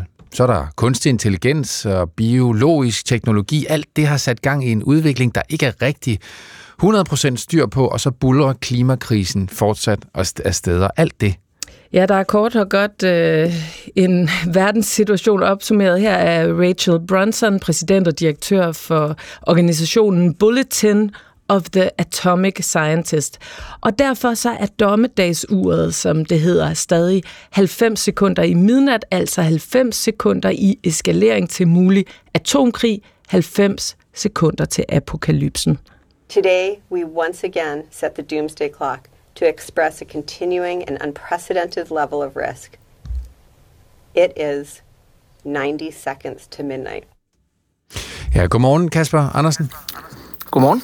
Idehistoriker, lektor på Institut for Kultur og Samfund på Aarhus Universitet. Du har skrevet bogen Minutter i midnat, en global historie om kernevåben, der fortæller historien om atomtruslen og dermed også dommedagsuret, som faktisk har eksisteret siden 1947. Men det her billede, at vi er 90 sekunder i midnat, det var klokken vist også sidst, man gjorde det. Hvad betyder det egentlig? Jamen, det betyder, at den sikkerhedskomité, der stiller dommedagsuret, de vurderer, at risikoniveauet for verden i forhold til de eksistentielle trusler, som menneskene står overfor, de er i et højere niveau, end de har været på noget tidspunkt tidligere i de mange år, man har stillet det her ur. Men hvad betyder de der sekunder egentlig? Hvor meget skal der til for at flytte det til 89 sekunder? Ja, altså man kan sige, selve indstillingen, om det lige er 90 eller 95, den er arbitrært, for der er jo ikke nogen, der præcis ved, hvad der kommer til at ske. Men det de signalerer, det er, at det ser værre ud i deres sikkerhedsvurdering, end det har gjort på noget tidspunkt tidligere, og at det er nogle store og sammengribende trusler, vi står overfor. Mm. Men hvis man skal forstå det der halvandet minut i midnat, altså hvor lang tid er der så i mennesketid til det så er midnat? For der er jo ikke 90 sekunder kun. Nej, altså det er et signal til verden om, at vi skal tage den her trussel meget alvorligt. At det er at vi står på et knivsæk, hvor der kan komme nogle dynamikker i gang, som vi ikke kan stoppe igen. Først og fremmest omkring det, hvis krigene eskalerer til atomart niveau. Mm. Og det er jo det har handlet om mange gange, når man har skulle vurdere, hvad uret skulle stå på. Men nu er der også kommet, det har du lagt mærke til, kunstig intelligens, biologiske, kemiske teknologier, klimakrisen. Hvilken rolle spiller de, når man sådan skal vurdere, hvor tæt verden er på midnat? Ja, altså klimakrisen har været med siden 2007 i risikovurderingen. Noget af det, man taler om nu her, det er, at klimakrisen fungerer som det, man kalder en risikomultiplikator. Det vil sige, at klimakrisen er med til at skabe ustabilitet, både økologisk, men også politisk inden for stater, som samtidig befinder sig i områder, hvor atomvåben kan komme i spil. Så på den måde kan de her trusselscenarier gribe ind i hinanden og være med til at gøre, at verden er endnu mere ustabil. Og der er det så igen, at kunstig intelligens som med den risiko, som det følger i forhold til misinformation, i forhold til hvilke beslutningsgange, der bliver taget, jamen det er faktisk endnu en af de multiplikatorer, der gør, at vi samlet står med et risikobillede, som vi har svært ved helt at overskue. Men der har man så taget stilling til kunstig intelligens, når man har puttet det i samme spand som klimakrisen og atommagten. Altså, der kan både være plusser og minuser ved kunstig intelligens. Hvad er det, man er så bange for?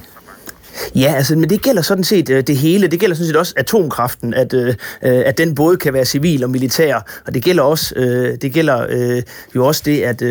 og det samme gælder egentlig med kunstig intelligens. Det, som man er bekymret for, det er, at de beslutningsprocesser eller de institutioner, som skal varetage, at de her ting ikke bliver brugt på den dårlige måde, at de står svagere og svagere. Så det er både på den ene side en vurdering af teknologiernes potentialer, men samtidig også af styrken af de institutioner, der skal sørge for, at de bliver brugt på en god måde. Og der vurderer man altså, at både på atomspørgsmålet og på kunstig intelligensspørgsmålet, der står de institutioner enormt svage, og vi ser for eksempel en øget militærbrug af de potentialer, der ligger i sådan noget som kunstig intelligens. Så det er nogle advarsler, der bliver rejst der. Hvad synes du, Kasper Andersen, som idehistoriker? Er det en god idé at have sådan et ur? Ja, altså, jeg synes personligt, at det er der kan være grund til at være kritisk over for det. Det kan være alarmistisk, og hvad kan vi egentlig gøre for at stille uret baglæns? Men omvendt så viser historien jo også, at vi netop i perioder har kunne flytte uret den anden vej. Der er ikke sådan en nødvendighed, at vi vil bevæge os i en verden, som er stadig mere og mere risikofyldt. Og det er altså en påmindelse om, at vi nu lever i en global forbundet verden, hvor de her kriser nu har et eksistentielt niveau. Og det er vi sådan set, det er noget, som vi mennesker, vi på en eller anden måde har skulle leve med lige siden Oppenheimer og atombomben. Altså det her med, det er en verden eller ingen. Og det budskab er faktisk stadigvæk enormt aktuelt, fordi at de løsninger, der skal være på de her ting, de kan kun være, hvis vi verdens lande arbejder sammen om de her ting. Mm. Og der kan du måske lige inspirere os så og fortælle historien om sidste gang, vi stillede det tilbage. At det var en positiv nyhed, der var forbundet med dommedagsuret. Ja, men der skal vi tilbage før årtusindskiftet, nemlig ved afslutningen af den kolde krig, hvor vi har de store nedrustningsaftaler efter afslutningen af den kolde krig, og der bevæger viseren sig tilbage helt til 17 minutter i midnat, vurderer de på det tidspunkt. Og så er det siden, at det er gået den gale vej, både fordi, at der er flere lande, der enten har fået atomvåben eller gerne vil have dem, eller fordi, at vi nu er begyndt at opruste på atomvåben igen. Så det er egentlig det som ligesom er budskabet, det er, at hvis politikerne, og selvfølgelig med det folkelige pres, der kan være på politikerne, vi er i stand til at træffe kloge og langsigtede beslutninger på de her områder, jamen så kan uret gå baglæns. Og det er jo også det pres, der skal være, både i de politiske systemer, om at vi vil ikke acceptere at leve med en så stor risiko, som vi gør i øjeblikket. Mm. Tak fordi du var med, Kasper Andersen. Jamen, selv tak. Lektor på Institut for Kultur og Samfund på Aarhus Universitet, og altså medforfatter til bogen Minutter i midnat, en global historie om kernevåben. Mm, og her er klokken blevet cirka 7:45. I går eftermiddag dansk tid, så lød det sådan her i Hollywood. Now, this year's nominees for Best Live Action Short Film. The After. Invincible. Night of Fortune.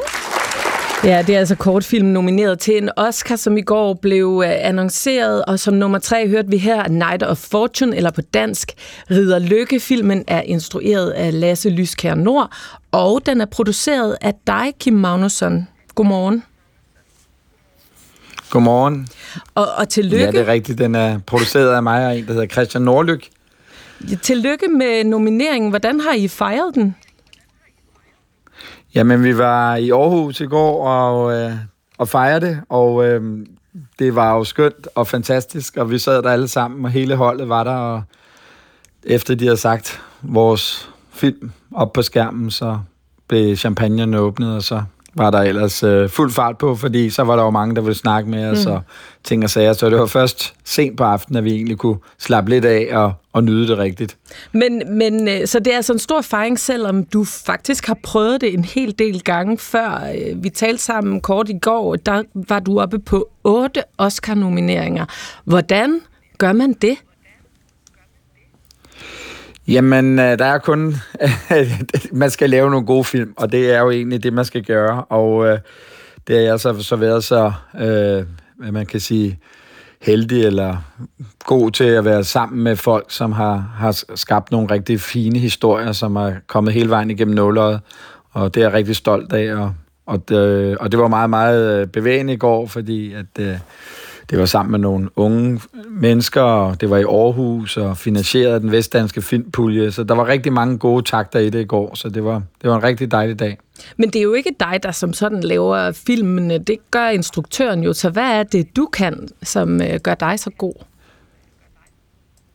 Jamen altså, jeg vil jo altid gerne sige, at en filmproduktion og en tilblivelse af en film er et kreativt samarbejde mellem instruktør, manuskriptforfatter og producent, men det er klart, det er altid instruktøren, som jo har det sidste ord og har den kreative vinkel på det. Og så er det også producer, der skal samle og lave rummet til filmens univers, et frirum for de kreative til at kunne få lov til at arbejde ordentligt og få lov til at gøre de ting, de er. Og så her på i kortfilmgenren er det jo lidt noget andet, fordi det, der er med kortfilmer i forhold til spillefilm, er jo, at kortfilm på den samme måde ikke har den her kommercielle vinkel på det. Det vil sige, at der er ikke nogen, der står og banker ind i ryggen og siger, vi skal sælge så mange billetter. Så det giver mange gange et rigtig stort kreativt frirum for de her instruktører og manuskriptforfattere til at arbejde med det, de allerhelst vil. Og mange gange er det også med alle de her kortfilm, vi har haft igennem det her Oscar-forløb, har jo mange gange været med unge og førstegangsinstruktører, som ligesom har fået lov til at vise, at de er noget, sådan at de kan gå videre ud og lave spillefilm og ting og sager senere. Og du siger, at det selvfølgelig er en god film, der skal til for at blive nomineret til en Oscar. Er der andet, man skal gøre som filmproducent for at komme i spil? Jamen det er klart, der er jo selvfølgelig med... om det er Oscar eller Cannes Filmfestival eller alt muligt andet, så er der jo selvfølgelig et kæmpe arbejde bagved, om at få den set af de rigtige mennesker, og få den talt om, og samarbejdet omkring, man har publicister rundt omkring i verden, som du ved, gør arbejdet sammen med en, og så der er et stort, kan man sige, arbejde bagved, som ingen rigtig kender til, men som er rigtig omfattende, og det er jo det, som vi måske har specialiseret os til gennem mange år nu, og kender, hvad der skal til, og det er et kæmpe arbejde, der ligger for dagen der. Og bare kort her til sidst, der er 2 måneder til selve Oscar-uddelingen. Hvad kommer du til at bruge den tid til med? Jamen, så er det jo nu, hvor at instruktørerne, producerne og også andre folk bag filmen nu skal rundt og vise den og være med til, du ved, det der hedder Q&A's, altså vise filmen og så ud og snakke om filmen i håb om, at der er så mange som muligt for det amerikanske filmakademis medlemmer, som ser den og får lyst til at stemme på os og ikke på nogle af de 4 andre film. Så det er det arbejde, vi skal i gang med de næste par måneder. God arbejdsløst, Kim Magnusson.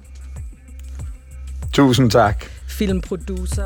Og om en times tid, så taler vi med en anden dansker, der var i spil til en nominering, instruktør Lea Glob, der står bag dokumentaren Apollonia Apollonia. Og hun har lovet at tage os med bag kulisserne i den her kamp, som filmene faktisk er ude i for at føre sig frem til Oscar-uddelingen. Ellers er klokken blevet 7:30. Vi står over for en sublim skuespilspræstation med Morten Snell Lauritsen i hovedrollen som nyhedsoplæser. Værsgo. Tak. Jeg skal forsøge at gå mig umage i den rolle. Jeg kan i hvert fald fortælle, at Donald Trump, han har øget afstand ned til konkurrenten Nikki Haley i kampen om at blive republikanernes præsidentkandidat til valget i USA senere på året. Den tidligere præsident har nemlig vundet afstemningen i delstaten New Hampshire over den tidligere FN-ambassadør. De seneste målinger giver 54% af stemmerne til Trump, Haley omkring 44. Og den tidligere præsident brugte en stor del af sin sejrstale til at rase over Haleys tale, fordi hun havde sagt, at hun havde fået et flot resultat. This is not your typical victory speech, but let's not have somebody take a victory. Det her er ikke en typisk sejrstale, men vi kan ikke lade Nikki Haley fejre i aften som en sejr, når hun har haft en meget dårlig nat, lød det her fra Trump, som også opfordrede hende til at trække sig. Det har hun dog ikke gjort. Sverige er kommet et stort skridt tættere på at blive medlem af NATO. Det tyrkiske parlament godkendte nemlig i aftes, at svenskerne kan blive nyt medlem af alliancen. Det skete med et overvældende flertal. 287 stemte for, 35 var imod. Men godkendelsen kommer først 1,5 år efter, at Sverige sendte ansøgningen afsted. Det siger vores mellemøstkorrespondent Nanna Mus Steffensen. Tyrkiet har trukket Sveriges optagelsesproces i langdrag og har samtidig brugt tiden på at prøve at få nogle af sine egne modkrav opfyldt af USA og også af Sverige selv. Ja, vi har mere om det lige efter nyhedsoverblikket her. Beboerne i Ølst ved Randers kunne i aftes lettet op til nyheden om, at jordskredet ved Nordic Waste har sat tempoet en hel del ned. I sidste uge der lød den alarmerende besked, at Ølst skulle ende med at blive begravet i jorden fra Nordic Waste, men en rapport fra COWI har vist, at jorden nu kun, kan man sige, skrider 2 meter om dagen, i stedet for som tidligere 9 meter. Men det har dog ikke fået Line Bylov Pedersen til at sove roligere i nat. Jeg er ikke som sådan mere beroliget af det, fordi når jord skrider, så skrider det, og så er det for mit vedkommende ligegyldigt, om det er 9 meter eller 2 meter. Det bliver vådt og blæsende i dag. Dagen begynder med en blanding af regnbyer, men også lidt sol ind imellem. Vinden er frisk til kuling fra vest og sydvest, og temperaturen ligger mellem 5 og 9 grader. Morten Runger og Anne-Kristine Hermann, så har I mere om den tyrkiske godkendelse af Sverige. Ja, det lovede du jo. Eller faktisk om, hvad der nu står tilbage fra Sverige, før at de endelig kan blive NATO-medlemmer. Det er rigtigt, at sent i aftes godkendte det tyrkiske parlament Sverige som NATO-medlem, men der står stadig et land i vejen. Anna Gårdslev, godmorgen. Godmorgen. Det er altså Europa-korrespondent. Det er Ungarn, der stadig mangler at stemme for. Hvad er det for en hurdle? Jamen Ungarn og den måde premierminister Viktor Orbán har ageret, især også her på det seneste, det er noget, som får panderynkerne frem i Sverige. Fordi hvad er det egentlig, Viktor Orbán vil, når Viktor Orbán på X, tidligere Twitter, skriver: Kristersson, Sveriges statsminister, du er velkommen i Ungarn, så kan vi forhandle om dit NATO-medlemskab. Så er det, man spørger sig selv om i Sverige, hvad er det egentlig, Viktor Orbán vil? Fordi når Viktor Orbán bruger ordet forhandling, så dækker det over noget, som vi andre plejer at kalde afpresning. Og der står, jeg så de svenske aviser her til morgen, Anna, der står, lad være med at tage afsted. Altså, det skal du aldrig gøre. Man skal ikke tage til Ungarn og forhandle.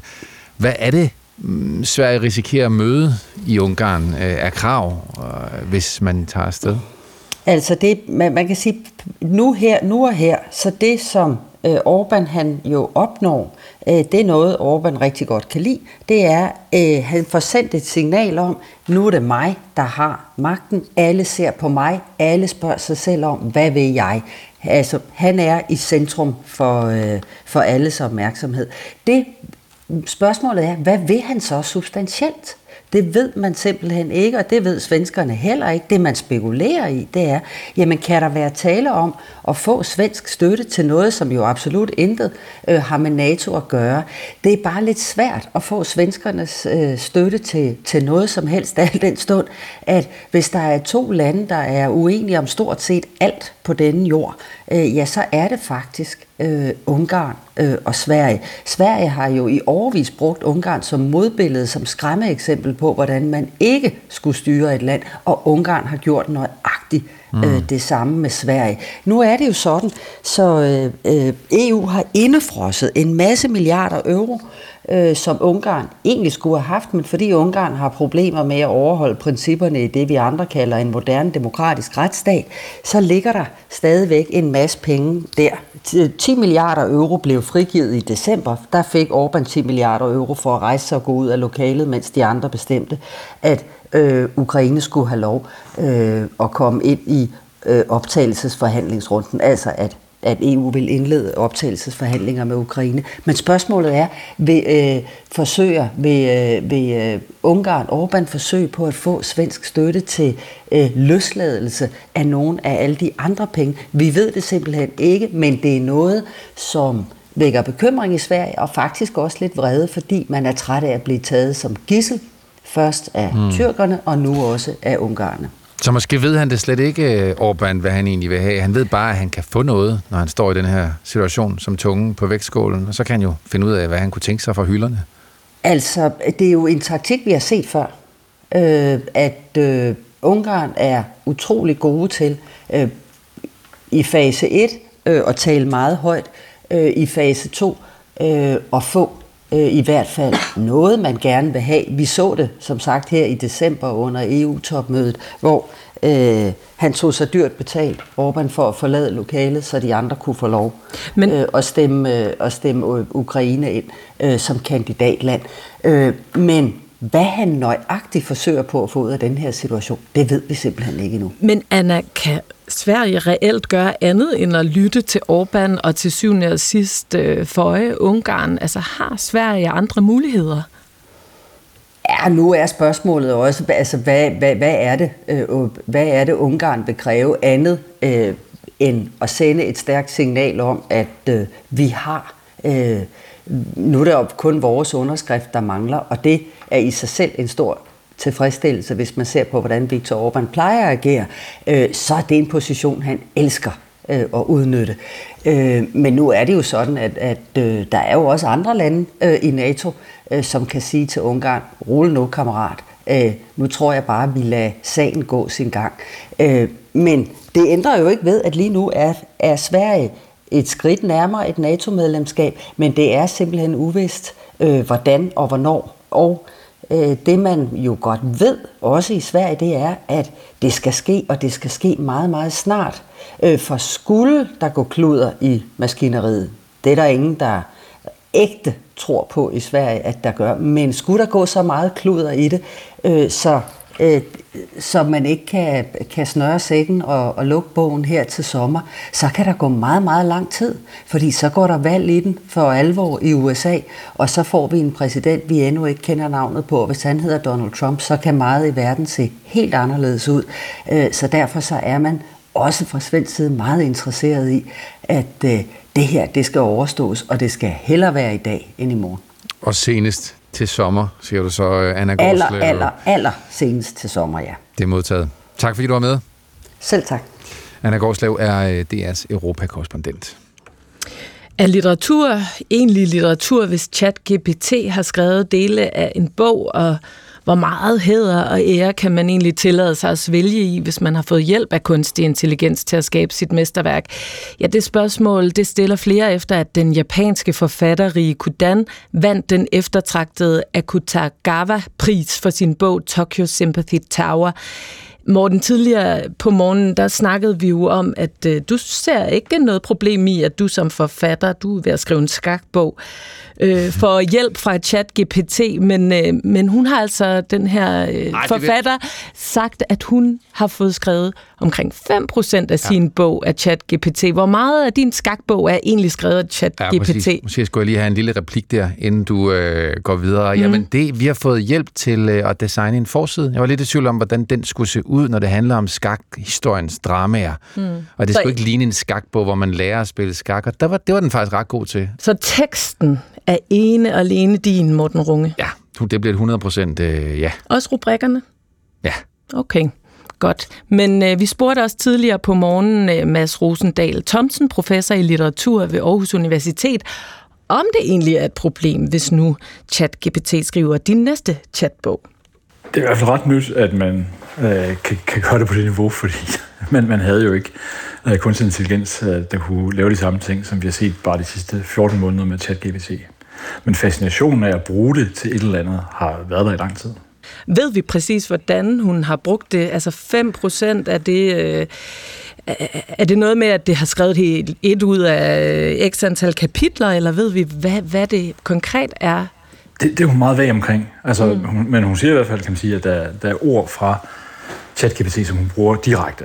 Og så siger hun jo også, at hun bruger den meget til at gøre det og sådan, at spare med og se på, hvad er det for nogle følelser, hun selv har, og blive inspireret til, hvad den svarer hende.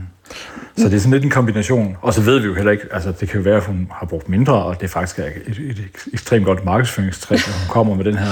Og det kan også være, at hun har brugt meget mere, og hun synes, at 5% det er sådan sødt nok til at sige, at der er en lille smule her, hun har brugt, men det er jo ikke noget, der så at sige, tager væk fra hende, at det er åbenlyst, at hende, der har skrevet et værk. Men er det et problem? Altså, Morten her i studiet, han synes jo ikke, at det er noget problem. Synes du som litteraturprofessor, at det er et problem, hvis forfattere bruger kunstig intelligens til at hjælpe dem med at skrive bøger? Og det afhænger også meget af, hvad er det præcis, vi mener, når vi bruger det? Altså netop, bruger man det til inspiration? Bruger man det til at få idéer? Bruger man til at direkte skrive teksten, og det er nok den, kan man sige, man tænker, at det er afgørende. Deklarerer man det? Er det fordi hun kommer jo efter, hun har vundet prisen, ikke? Man kan sige, havde hun sagt på forhånd, eller havde stået på bogen, der er 5% kunstig intelligens i den her bog, havde priskomiteen så givet hende prisen, som så i øvrigt, kan man sige, også tematisk peger, hænger vældig godt sammen med det, hun har skrevet om, så vidt jeg forstår, ikke? Altså, det også handler om en fremtid, hvor kunstig intelligens fylder mere. Men skal jeg så skrive det, Mads Thomsen? For eksempel, nu handler min bog om en masse skakdrama, og jeg havde svært ved at finde en forside, og vi arbejdede lidt med forskellige grafikere, og så spurgte vi ChatGPT, kan du ikke designe en forside, der sådan ligesom rammer stemningen i sådan en skakdrama-bog? Og så lavede den en med en stor brik, og det var lidt vinter, og der stod en mand bagved, og bang, så tænkte jeg, det er det. Og så gik vi videre med det. Skal man så skrive det, og er det i orden, synes du? Jeg synes, det er i orden ikke at skrive det i det her tilfælde. Ikke? Altså, I går videre med en idé, I har genereret ved at spare med en computer. Man kan sige, og det er jo en gråzone stadigvæk. Altså, i videnskabelige tidsskrifter er der mange, der siger, at man må gerne bruge det, også til at skrive tekst, men man skal deklarere det. Men hvorimod idéudvikling er jo, kan man sige, ligesom en anden sag. Så det er en gråzone. Vi er vant til, at det er et menneske, et levet liv, der er bag de tekster i artikler, bøger og skønlitteratur, vi læser. Kan det få en betydning, hvis selve ordene, altså ikke bare idégenereringen, men selve teksten ikke længere er et menneskes, men kommer fra en maskine? Det vil jeg tro, det kan. Og det er jo der, man kan blive bekymret. Altså, hvad er der en dehumanisering af litteraturen, der kunne finde sted? Og det afhænger også meget af, kan man sige, hvordan en litterær offentlighed reagerer. Altså, at man et eller andet sted efterspørger, at det faktisk er autentiske beretninger eller autentisk opfundne ting, som ligger bagved. Men igen, det er meget kompliceret, fordi at det også handler om, at teknologien er udvikling, at måden, hvorpå de bliver brugt, er meget forskellige. Og igen, i det her eksempel, som jo er gået verden rundt, altså så er det 5%. Altså det er en meget, meget lille del, men det får os stadig til at tænke over, at det er den vej, vi har lyst til at gå. Men og man kan, man kan se kan man sige, en film som Blade Runner 2049, hvor alting er jo forfærdeligt kunstigt, der har de jo en scene, hvor at der er en, som lever af at høste autentiske minder. Så den der idé om, altså, at der er et eller andet, som vil gå tabt, hvis der ikke er et levet liv bagved, at den tror jeg, den er både reel, men også vanskelig at påvise, for hvis nu computeren kan skrive lige så godt som mennesket, hvordan kan vi, hvad gør forskellen så? Men det her værk af Rie Kudan, det er jo tilsyneladende ret godt, siden det har vundet sådan en pris, ja. Så hvis det er et godt værk, så er det vel et tegn på, at der ikke er noget problem? Ja, og igen, det er jo hendes værk. Altså vil de andre, kan man sige, dem der ikke fik prisen, de synes det var så sjovt, hvis at hun havde sagt, jamen i øvrigt så har jeg 95 på skrevet af en computer. Så der er både noget økonomisk og noget juridisk også. Altså hvem er det så, der har skrevet værket? Hvad er den her, altså ChatGPT træner på? Vi ved, den er trænet på utrolig meget. Men man ved også, at de er meget opmærksomme på at sørge for, at der for eksempel ikke dukker ord op, som andre har skrevet et til et. Og det kunne man faktisk med GPT-3, altså forløberen for ChatGPT. Der kunne man godt meget nemmere sørge for, at der kom noget, som den var trænet på, og som så kom ord for ord bagefter, og så kan man sige, så er det jo plagiat. Men vi har jo også set forfattere og aviser lægge sag an mod OpenAI, som står bag ChatGPT, fordi de mener, at robotten er blevet trænet på deres tekster og historier. Kan vi nå frem til en eller anden form for symbiose mellem forfattere og så den kunstige intelligens, hvor forfatterne føder tekster ind i robotten og omvendt får hjælp til at skrive et par kapitler af deres roman? Jamen det ligger afgjort inden for rækkevidde, at det kan deres gøre. Om det så kan blive godt nok, og det er jo måske også det, der specielt ved den her sag, ikke? Altså det er en virkelig prestigefyldt pris, som altså der er Nobelpristager, der har fået den førhen, som så viser altså, at det kan være med til at bidrage til et værk, der bliver bedømt på det allerhøjeste niveau. Og det er jo der, kan man sige, man går fra, at det er en gimmick, hvor alle kunne gøre noget og sige, haha, jeg lavede noget med en computer, og folk siger, ja, fint, men det er ikke stor litteratur, til noget, hvor det faktisk bliver bedømt på de vilkår, der er. Ja, så bliver jeg da også lidt inspireret til måske at bruge ChatGPT lidt mere i arbejdet. I hvert fald ifølge, det kan man godt, ifølge Mads Rosendahl Thomsen, der er professor i litteratur ved Aarhus Universitet. Vi skal tilbage til det republikanske primærvalg i den amerikanske delstat New Hampshire.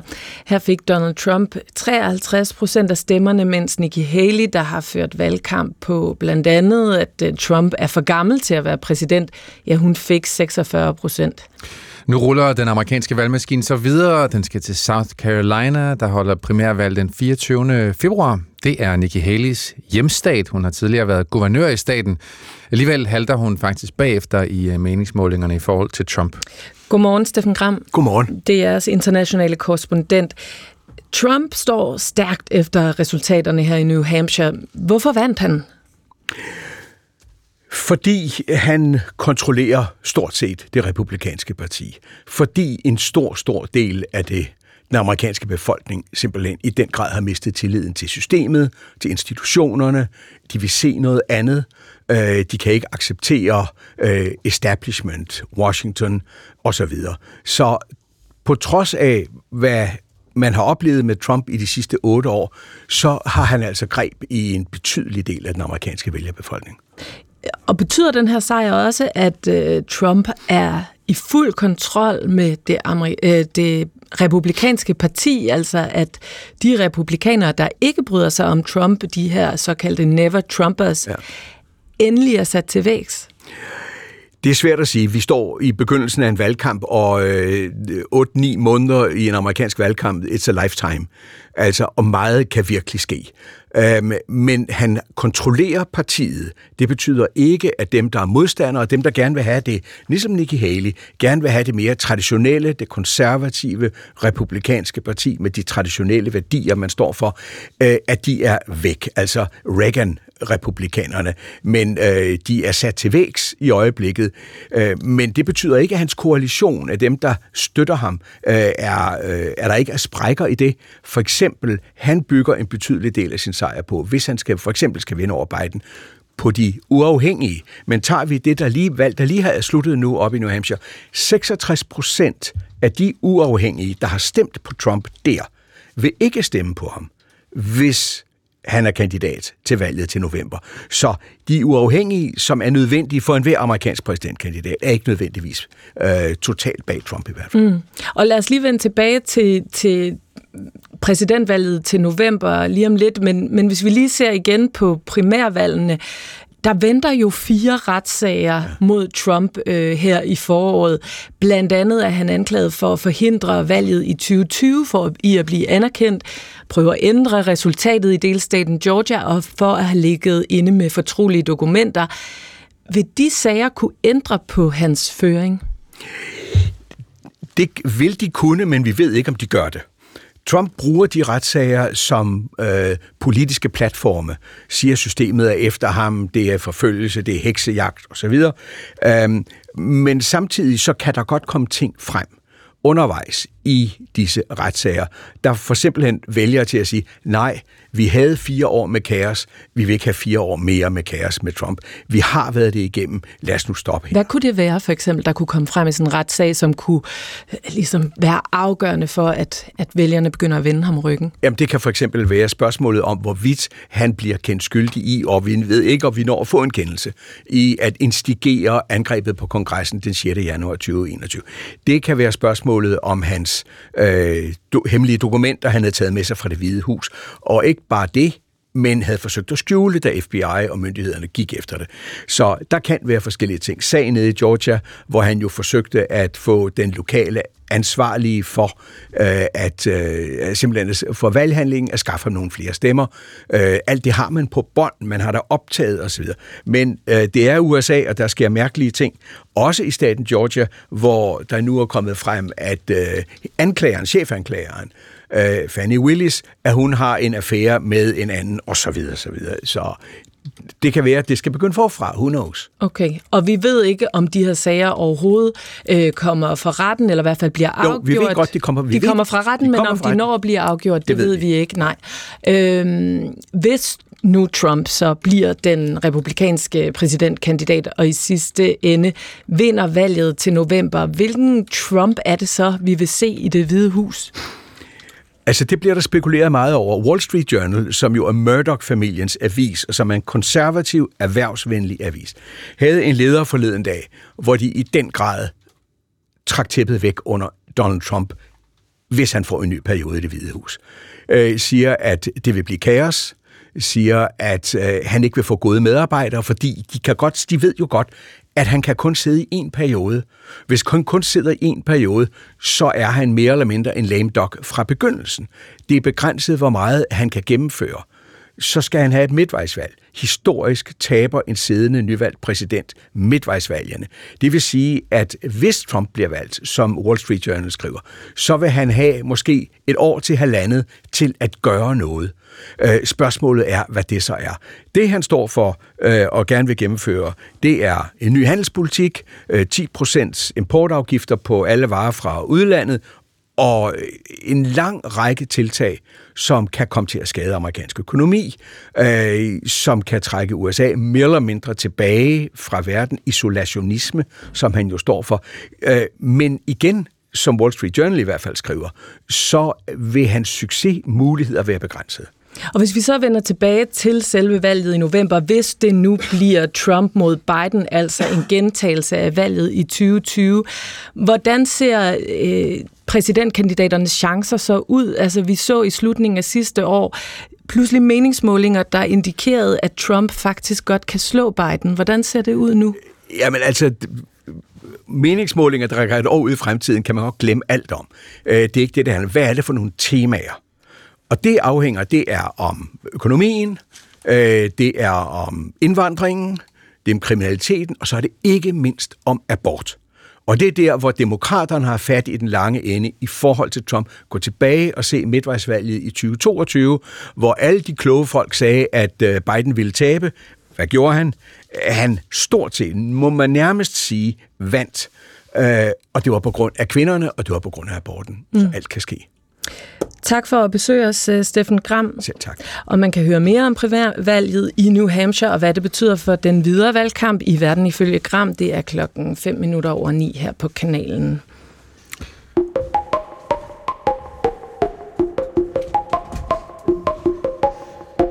Men lige nu er den kun 7:56. Flygtningenevnet gav i går den 41-årige mand Lucky opholdstilladelse i Danmark. Manden er en formodet nigeriansk pirat, der har kæmpet mod danske soldater i Guinea-bugten tilbage i 2021. I forbindelse med kampen blev den 41-årige hårdt såret, og det var nødvendigt for de danske soldater at sende ham til behandling i Danmark. Vi har ikke nogen udleveringsaftale med Nigeria, og blandt andet derfor så har Flygtningenevnet tildelt opholdstilladelsen til den 41-årige nigerianer, fordi de vurderer, at der er en reel risiko for, at manden kan blive udsat for tortur eller dødsstraf i sit hjemland. Det siger Peter Vedel Kessing, seniorforsker på Institut for Menneskerettigheder. Det her er det, man kalder absolute rettigheder, altså tortur og dødsstraf. Og der har man altså besluttet i Europa og faktisk også internationalt, at man skal ikke kunne sende folk hjem til en reel risiko for dødsstraf og tortur. Altså fordi det er så vigtige rettigheder, man kan altså, selvom man har begået meget alvorlige forbrydelser, så er der altså stadigvæk opfattelsen internationalt og i Europa, at man er altså beskyttet, hvis ens kernerettigheder, altså tortur eller dødsstraf, man risikerer det. Godmorgen, Mette Thiesen. Godmorgen. Folketingsmedlem fra Dansk Folkeparti. Hvad synes du, man skulle have gjort med Lucky? Jamen altså, i sin tid, der er der jo ingen tvivl om, at man simpelthen bare skulle have, ja, lad os sige det som det er, gået planken ud og bare efterladt ham. Ikke set sig tilbage et eneste sekund, og så taget hjem igen. Men nu? Jamen nu skal han simpelthen ud på røv og albuer, for at være helt ærlig, og sige det som det er igen. Altså det her, det kan aldrig nogensinde være danskernes ansvar, udover at man har hævet ham til Danmark og sådan set udsat danskerne for fare. Altså det er en mand, der har bekæmpet Danmark, der har aktivt forsøgt at dræbe danskere, som man nu har hævet til landet. Nu får en opholdstilladelse, han får snablen godt og grundigt ned i skatteborgernes lommer. Han får en benprotese, og mon ikke han også får noget familiesammenføring på et tidspunkt. Det her, det er så grotesk. Hvad du siger, han skal ud på røv og albuer? Altså, hvor skal han hen? Jeg er sådan set fløjtende ligeglad, hvor han ryger hen. Altså, han skal bare ikke være i Danmark. Mm. Du siger, det er ikke vores ansvar. Men det er det jo så, som vi lige hørte Peter Kessing sige, når man er skrevet under på den europæiske menneskerettighedskonvention, så kan man ikke sende folk til lande, hvor man har grund til at frygte, at de bliver udsat for tortur eller dødsstraf. Er du også okay med, at det er den skæbne, der kan overgå ham? Ja, jeg er fuldstændig fløjtende ligeglad, for at være fuldstændig ærlig. Det, jeg kærer mig om, og det, som jeg er valgt til, det er at passe på Danmark og danskerne. Og jeg må med skam se på, at samtlige partier i det danske Folketing, fra Danmarksdemokraterne til Enhedslisten, de holder jo de her konventioner højere end en eller anden form for vestlig sharia, og mener, at det er vigtigere at sikre en nigeriansk pirat, som har forsøgt at slå danskere ihjel, end det er at sikre danskernes sikkerhed og tryghed. Og der står vi jo bare i Dansk Folkeparti som det eneste parti på Christiansborg, som faktisk sætter danskerne først. Og siger, at vi skal ud af den europæiske menneskerettighedskonvention. Nej, altså man inkorporerede den jo i dansk lovgivning, jeg tror det var i 92, og det handler jo bare grundlæggende set om at skrive ind i dansk lovgivning, at dansk lovgivning selvfølgelig altid skal stå over. Der kommer jo masser af de her, der er jo også rigtig mange udvisningssager, hvor man ikke kan sende folk ud, fordi at retten til familieliv, eksempelvis artikel 8 røvl. Så der er jo masser af de her ting, hvor man tager mere hensyn til de her konventioner og forbrydernes menneskerettigheder, men egentlig tager hensyn til de danskere, som hvor det er deres eget land.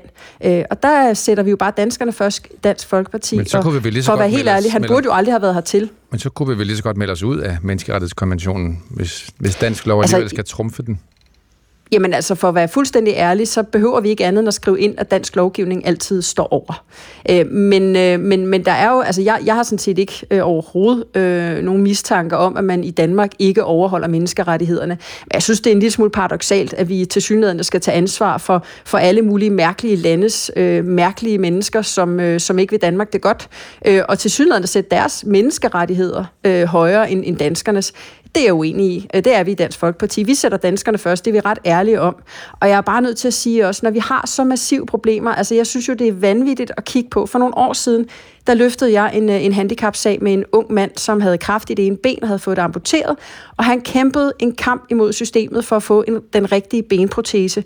Men en nigeriansk pirat, som har forsøgt at slå danskere ihjel, han skal tilsyneladende til Danmark, få den store royale behandling, opholdstilladelse, en benprotese, og snablen godt ned i danskernes lommer, sikkert også noget familiesammenføring. Men vi kan altså ikke, det her, det er jo, at danskerne er til grin for deres egen skattekroner. Men kan vi godt bryste os af så at have skrevet under på den europæiske menneskerettighedskonvention, men så alligevel, som det eneste land så, siger, at vi vil gerne lade være med at følge den, når vi synes, at det skal man ikke? Altså man kan jo sagtens lave sine forberedelser. Man kan sige, at vi kunne for eksempel lave en aftale, det kunne man også dengang. Dengang var det Trine Bramsen, der var forsvarsminister, som jeg husker det, så det kommer måske ikke helt bag på folk, at det ikke var forberedt ordentligt. Men man kunne eksempelvis have lavet en aftale med amerikanerne om, at de overtog eventuelle gidsler, altså sådan så, at, fordi de er ikke bundet op på samme måde, som vi er. Men jeg er nødt til at sige, altså vi synes sådan set i Dansk Folkeparti, det er rigtig fint, man sender en fregat nu ned igen også. Men vi vil jo gerne have, at regeringen forpligter sig til, at vi ikke får flere hertil. Og ellers er vi jo nødt til at stemme imod. Og den skal vi, Mette Thiesen, jeg afbryder dig lige, fordi vi nærmer os en radiovis, men hvis du kunne blive hængende, så kan vi fortsætte på den anden side af den, for jeg vil gerne tale med dig om det skib, som vi nu skal sende ned, og hvordan en lovgivning skal se ud, så vi undgår at stå i den samme situation, som vi står i nu. Gider du blive hængende? Ja, det kan du tro. Det er godt, Mette Thiesen, altså folketingsmedlem for Dansk Folkeparti.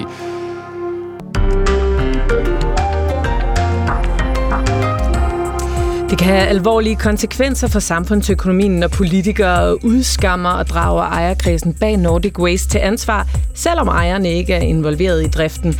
Det mener konkursadvokat Morten Bjerregaard. For hvordan skal man egentlig få folk til at investere i danske virksomheder, hvis man kan blive holdt ansvarlig for ting, som man ikke er herover som investor? Det spørgsmål stiller vi til justitsminister Peter Hummelgaard om cirka 10 minutter.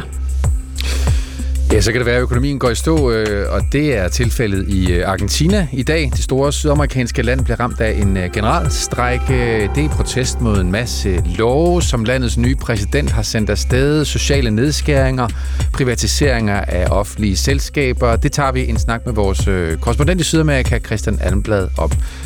Vi er i gang med tredje time af P1 Morgen. I studiet er vi Morten Runge og Anne-Kristine Hermann. Og vi begynder, hvor vi slap lige før radioavisen, med historien om Lucky, den 41-årige nigerianske ekspirat, som Flygtningenævnet i går gav en opholdstilladelse. Lucky er jo kendt herhjemme for at kun at have et ben og være pirat. For 2 år siden angreb danske styrker, og i den forbindelse fik han amputeret sit ben. Vi var i gang med at tale med dig, Mette Thiesen. Velkommen tilbage. Tusind tak. Gruppenæstformand i Dansk Folkeparti, og du redegjorde for, hvorfor han skulle sendes tilbage til Nigeria, og at du ikke havde det store problemer med, at man så overtrådte den europæiske menneskerettighedskonvention, som du sagde, man lige kunne skrive sig ud af. Men så nåede vi til dagens store historie, nemlig at Folketinget skal førstebehandle et forslag om at sende en fregat afsted til det Røde Hav. Ja. Og der vil du jo gerne undgå, at man stod i samme situation som dengang i Guinea-bugten, når man faktisk ikke rigtig havde styr på politikken. Du skal lige høre, hvad Jessica Larsen siger. Hun er seniorforsker på Dansk Institut for Internationale Studier og har fokus på maritim sikkerhed.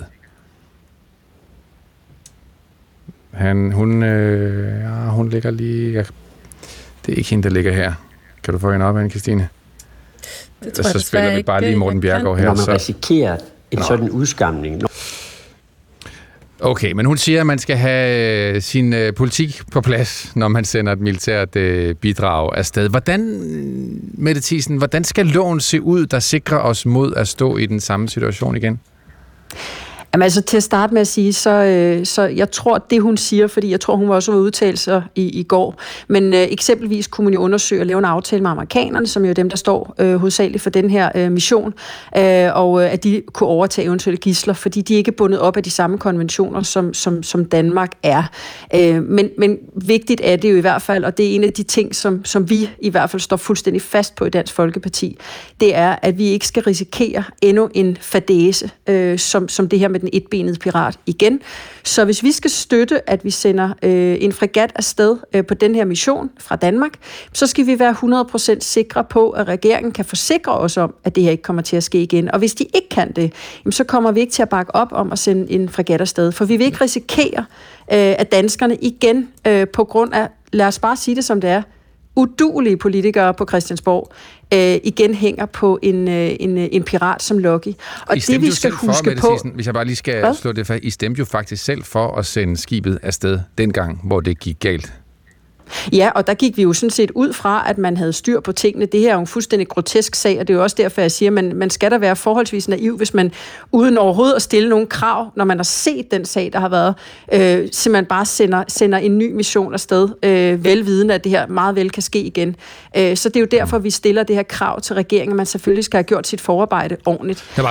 Men vi er også nødt til lige at vende tilbage til i forhold til det andet, fordi det, der er sådan lidt paradoksalt også i den her sag, det er den eneste grund til, at ham her, den etbenede pirat, han blev hentet til Danmark, og man nu ikke vil udsende ham. Altså, det var jo, han overlevede. De andre blev skudt og blev slået ihjel. Så det vil sige, at dernede, jamen, der er der jo, nogle andre regler, og hvis han var død, jamen, så havde vi aldrig stået i den her situation.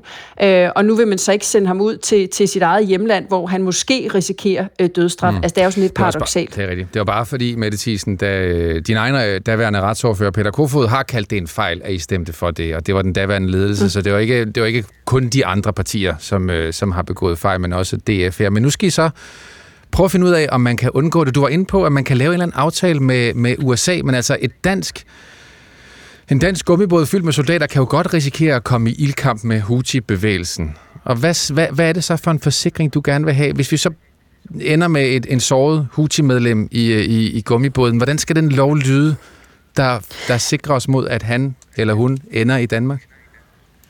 Altså nu vil jeg lige starte med at sige, at det regner der klart med, at man har i ministeriet nogle dygtige embedsfolk og jurister osv., som kan skrue en god aftale sammen. Det handler jo også om udenrigspolitik.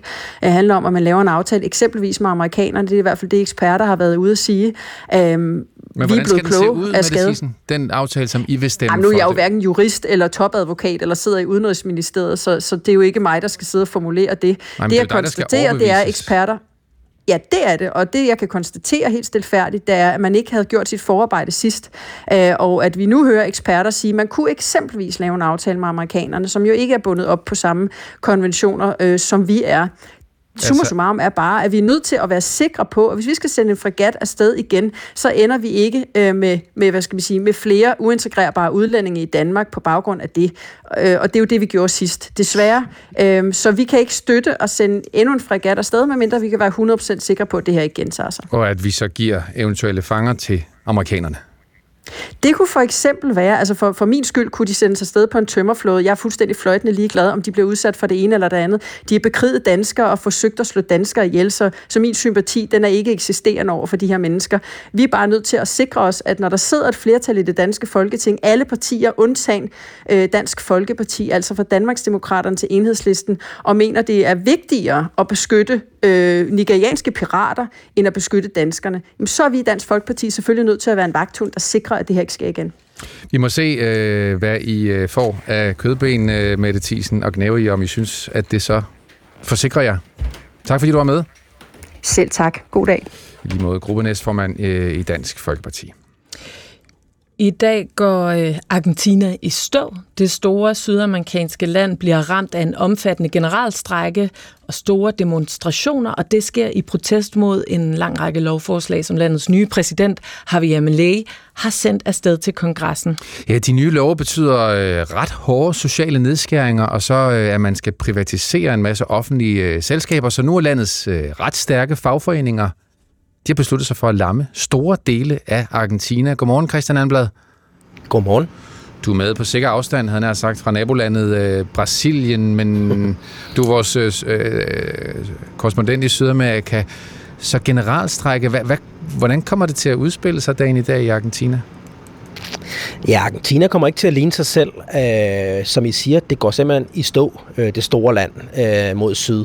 Altså, vi ved, at det er sådan lidt forskelligt, hvornår generalstrejken rammer de forskellige sektorer, men altså byggepladser vil stå stille, metroer, tog, busser vil på et tidspunkt også holde stille. De ansatte i bankerne går hjem kl. 12. Stort set alle fly ud og ind af Argentina er aflyst i dag, så rigtig, rigtig mange af de normale aktiviteter, de vil simpelthen ikke foregå i dag. Til gengæld der, hvor der så kommer rigtig meget larm og aktivitet, det er nede omkring kongressen i hovedstaden Buenos Aires, hvor fagforeningen siger, at de regner med op mod 200.000 mennesker vil være på gaden for simpelthen at demonstrere mod de her store nedskæringer. Så der bliver stille i det meste af Argentina, men lige nede omkring kongressen bliver der gang i gaden. Og nu nævnte vi dem bare sådan lidt overordnet, altså sociale nedskæringer, privatiseringer, offentlige selskaber. Hvis du skulle dykke ned i sådan nogle af de mest kontroversielle, helt konkret, hvad er det så, de er så vrede over, argentinerne? Jamen, grunden til det er fagforeningerne, der står bag det her. Det er jo fordi, der er udsigt til, at rigtig mange af arbejdernes rettigheder vil blive taget fra dem. Det kan gå ud over barsel, det kan gå ud over den... Det antal måneder, man har for at sige op og så videre, det kan også betyde simpelthen nedskæringer af deres lønninger. Men det er også privatiseringerne, folk er rigtig bange for. Der er rigtig mange store selskaber i Argentina, der stadigvæk er statslige. Det er olieselskaber, det kunne være store banker, det kunne være lufthavne, som altså så, hvis Milei får sin vilje, skulle blive privatiseret. Og det gør selvfølgelig rigtig mange er bange for deres fremtid, ikke mindst deres job. Men der siger Milei vel så, jamen det kan godt betale sig at have private banker og private lufthavne. Kan han formidle sit budskab, eller er det lidt uheldigt, at han har udløst så meget vrede her?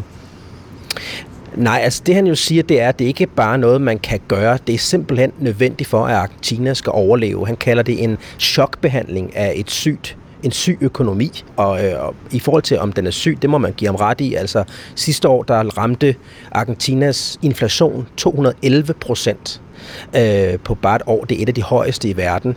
40% af argentinerne lever i fattigdom lige nu, altså i det her land, som engang var Sydamerikas rigeste. Så den er helt galt, vil jeg sige, med Argentinas økonomi. Så noget skal der gøres. Om det så er Mileis tiltag, der kan redde dem, det er svært at sige, men han har trods alt stadigvæk over halvdelen af befolkningen, der stemte på ham, som bakker ham op i det her også. De vil gerne have, at han går hårdt til værks. Mm. Og ved vi noget om, altså, om det virker i et land som Argentina? Har Milei forskning at stå på, eller er det mere sådan værdipolitisk? Ja, det er jo ekstremt værdipolitisk, men det, der gør det spændende, hvis man kan bruge det ord, det er jo, at reelt nej, vi ved ikke, hvordan Argentina vil reagere på det her, fordi Argentina har været styret de sidste 5-6 årtier stort set uafbrudt af det, som man kalder peonisterne, altså den socialdemokratiske, kan man kalde det, eller socialistiske bevægelse.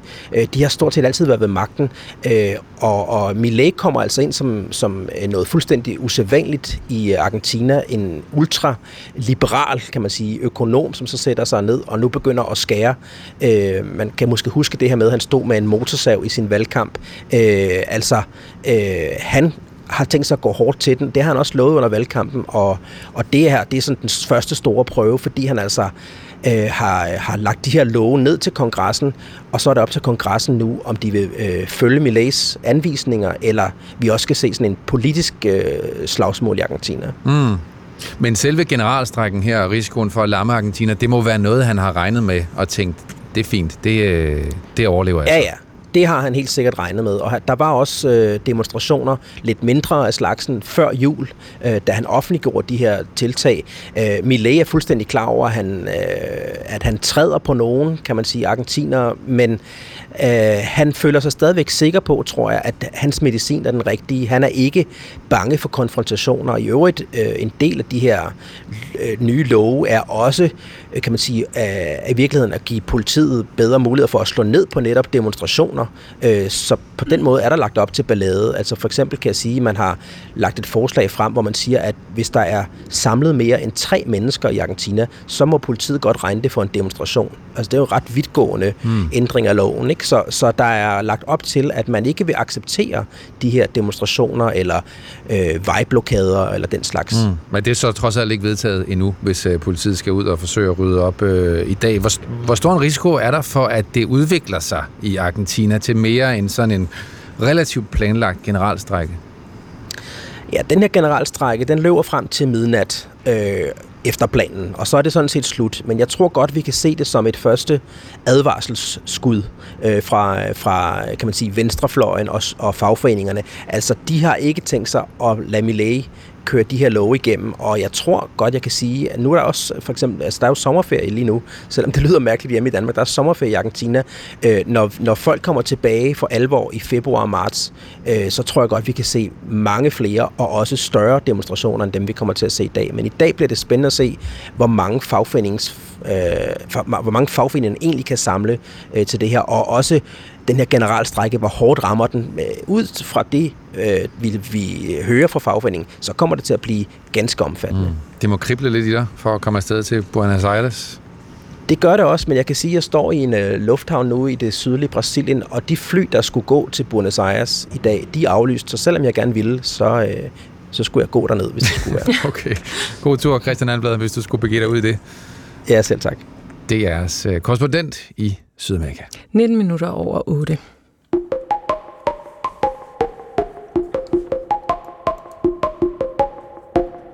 Det kan være en økonomisk bombe under vores samfund, når politikere udskammer ejerne bag Nordic Waste. Det mener i hvert fald konkursadvokat Morten Bjerregaard. Når man risikerer en sådan udskamning, når man stiller en kapital til rådighed for en virksomhed, så risikerer man jo, at folk, der har penge til og stille kapital, den kapital til rådighed, som er nødvendig for, at der kan blive skabt penge til velfærdssamfundet, altså hospitaler, ældrepleje og andre væsentlige ting, så risikerer man jo, at folk simpelthen trækker sig.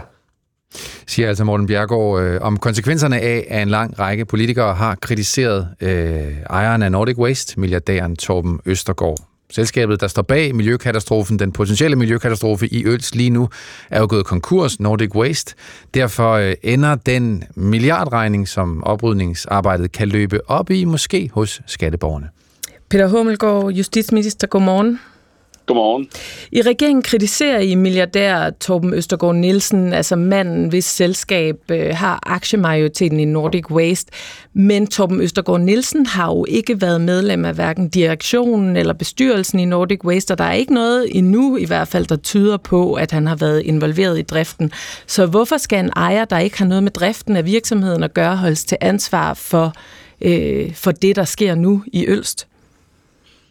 Jeg tror, man skal lige holde tungen lige i munden. Altså, vi udskammer ikke nogen, hverken for det ene eller for det andet. Vi forholder os til det, som jeg tror, de fleste danskere godt kan se på lang afstand, og som også forarver både mig som menneske, men også mig som politiker, nemlig at ejerkredsen bag Nordic Waste træffer det tilsyneladende lette, men også kortsigtede og uansvarlige valg at lade en virksomhed gå konkurs midt i en gigantisk miljøkatastrofe, midt i en situation, hvor det er, at man godt kunne bruge alle mand på dæk til at rydde op og forebygge og forhindre, at både Allingå bliver forurenet, men sådan set også, at den lille landsby Ølst bliver begravet i jord. Og det vi kritiserer, det er jo, at der er masser af dispositioner, man kunne have truffet undervejs efterhånden, som den her skandale, den udfolder sig. Man vidste, at der var nogle påbud på vej. Man vidste, at der ville komme til at være en gigantisk oprydningsopgave. Den kunne man både praktisk have stillet sig i spidsen for, lige så vel, at man kunne have lagt noget af den kapital, som man så har valgt at oprette nogle klimafonde til, kunne man have smidt ind i selskabet for at undgå den her konkurs her, for at tage ansvar for situationen. Og det er der, vi sådan set, synes jeg egentlig, helt nøgternt påpeger, at virksomheder har altså også et socialt ansvar. Men Så er der den anden diskussion, som handler om, hvem måtte have et juridisk ansvar for alt det, der er gået galt. Og det er klart, det er stadig alt for tidligt at konkludere noget på baggrund af. Men vi forholder os til, at virksomheder altså også har et socialt ansvar for det samfund, man driver virksomhed i. Peter Hummelgaard, du siger, at I regeringen ikke udskammer Torben Østergaard Nielsen, men du har jo selv sagt, at man tager sig til hovedet, og den her klimafond, som han har oprettet, er et skammeligt forsøg på at signalere handling. Og din kollega, kulturministeren, han siger, at et af, at man kan gemme sig bag de almindelige selskabsregler, som andre gør, men når man risikerer at efterlade en generationsforurening i al fremtid på et sted, man har drevet virksomhed, og man samtidig sidder på et stort milliardbeløb og med flere Lamborghinier i garagen, som andre mennesker får lov til, eller flere end andre mennesker får lov at se igennem deres livstid, ja, så er det for dårligt, at man ikke bruger noget af sin personlige formue. Altså, det er vel at udskamme Torben Østergaard Nielsen. Jamen, jeg tror, at en hel del af os inde på Christiansborg og i regeringen, lige så vel som, tror jeg, de fleste danskere, er både forarvet og bedrøvet over den kæmpe katastrofe, der udfolder sig nærmest time for time over i Ølst. Og jeg tror, mange mener jo egentlig også grundlæggende, at når det er, at man tjener profit på at drive virksomhed i Danmark, så har man altså også et ansvar, når det er, at tingene går galt. Om ikke andet, et ansvar for at forsøge at sætte sig i spidsen for en eller anden form for oprydning.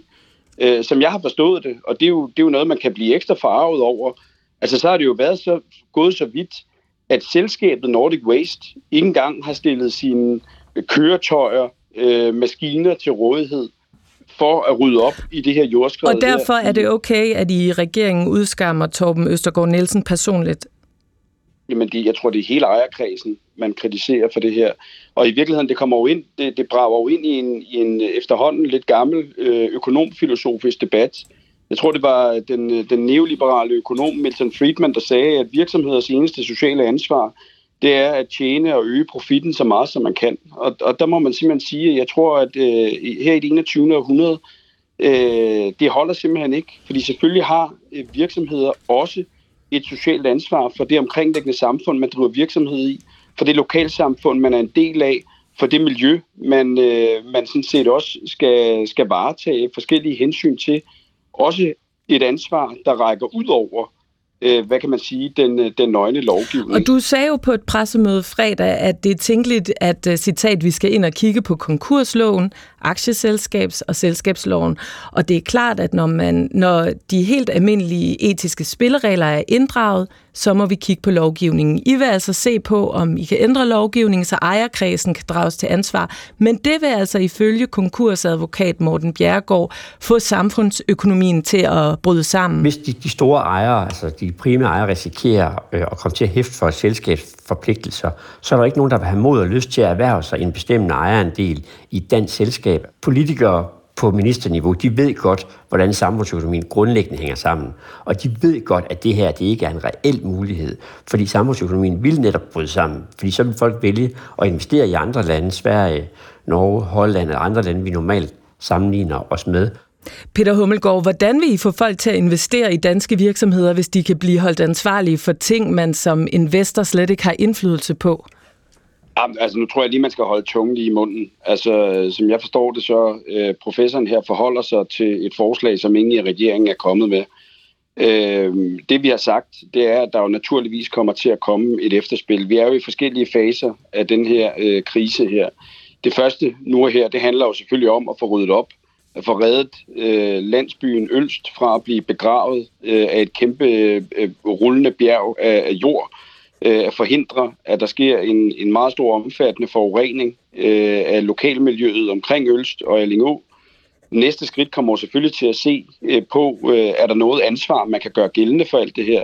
Og det kommer jo til at være et 360-graders syn på det, hvor alt skal inddrages. Selvfølgelig både de ansvarlige i selskabet, men jo sådan set også om miljøgodkendelser givet efter forskrifterne osv. Og så er det klart, så kommer vi selvfølgelig også til at have politiske overvejelser om, hvad kan man gøre for også at sikre, at virksomheder, som bedriver virksomhed, hvor man risikerer at tørre meget, meget store omfattende både miljøkatastrofer og regninger af på skatteyderne, at de også i tilstrækkelig grad bliver holdt ansvarlige på de rigtige tidspunkter i den proces.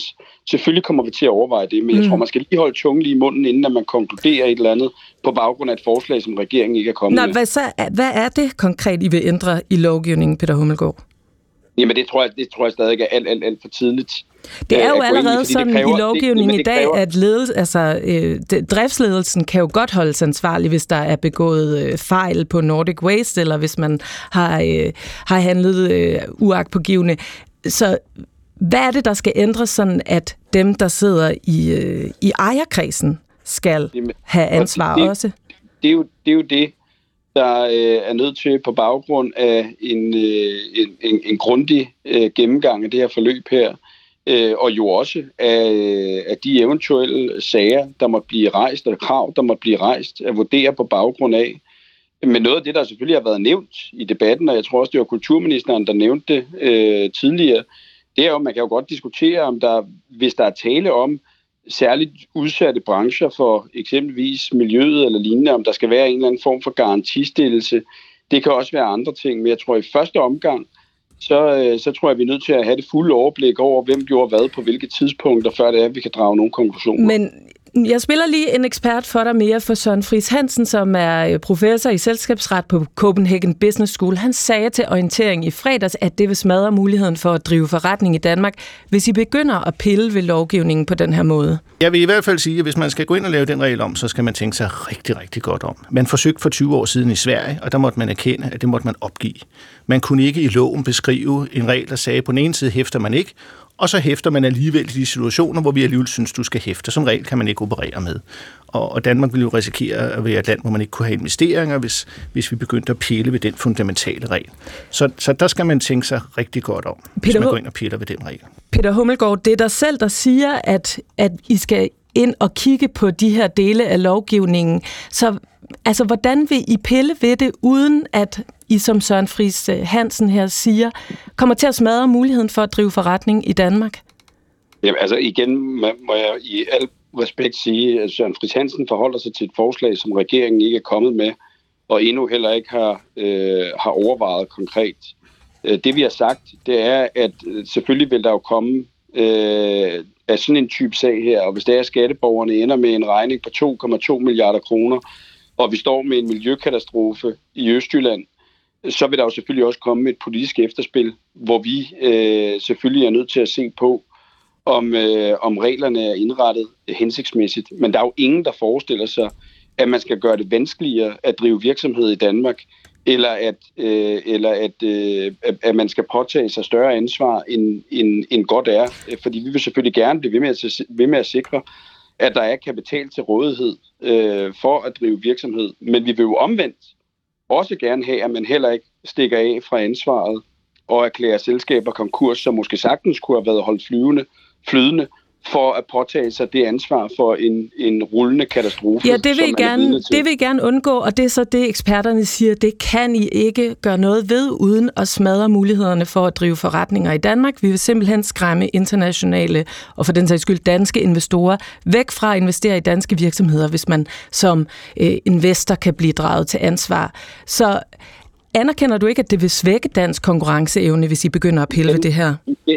Igen, der professoren her, og du spørger ind til et konkret forslag, som ingen er kommet med.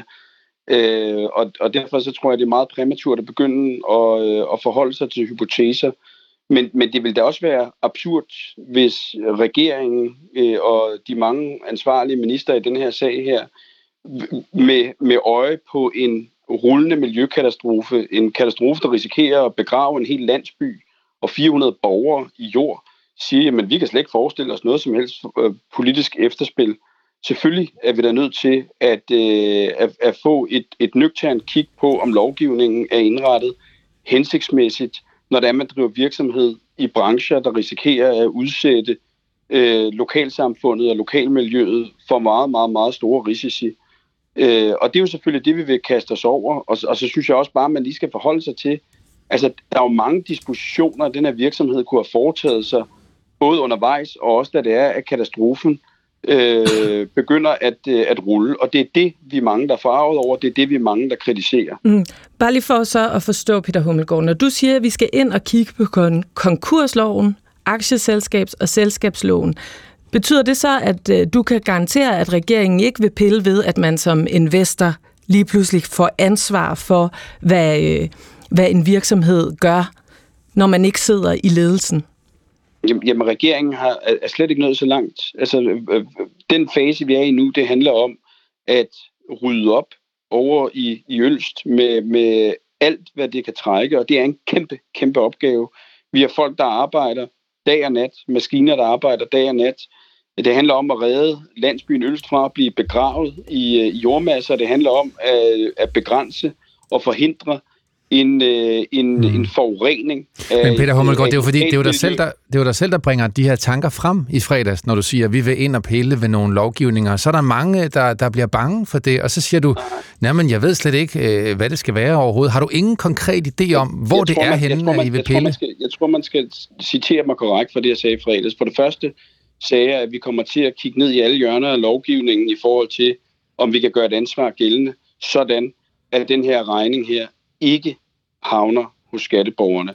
Og det er jo et spørgsmål om, hvad det er for nogle sager, der skal føres, hvilke krav man kan gøre gældende, og det kræver jo, at der er et fuldt overblik over, hvad der er gået galt, og hvornår i den her sag her. Så sagde jeg, at man heller ikke kan udelukke, at vi kommer til at se på lovændringer. Men det betyder ikke, at regeringen har lagt sig fast på noget som helst, fordi som det jo også er fremme i debatten, så er der mange delikate balancer, naturligvis, og de delikate balancer vil vi selvfølgelig også iagttage. Og så mest af alt, det som både jeg, mange andre i regeringen, og jeg tror et meget bredt flertal af Folketinget også synes, det er, at vi her at gøre med en virksomhed, som løber fra ansvaret. Og jeg har også noteret mig, at Dansk Industri jo også mener, at de virksomheder, der driver virksomhed og tjener penge igennem mange år, også har et ansvar for både at hjælpe og assistere myndighederne, når der er noget, der går galt, og også at tage et ansvar for lokalsamfundet. Og det synspunkt fra Dansk Industri er jeg sådan set meget enig i. Tak for at være med os, Peter Hummelgaard.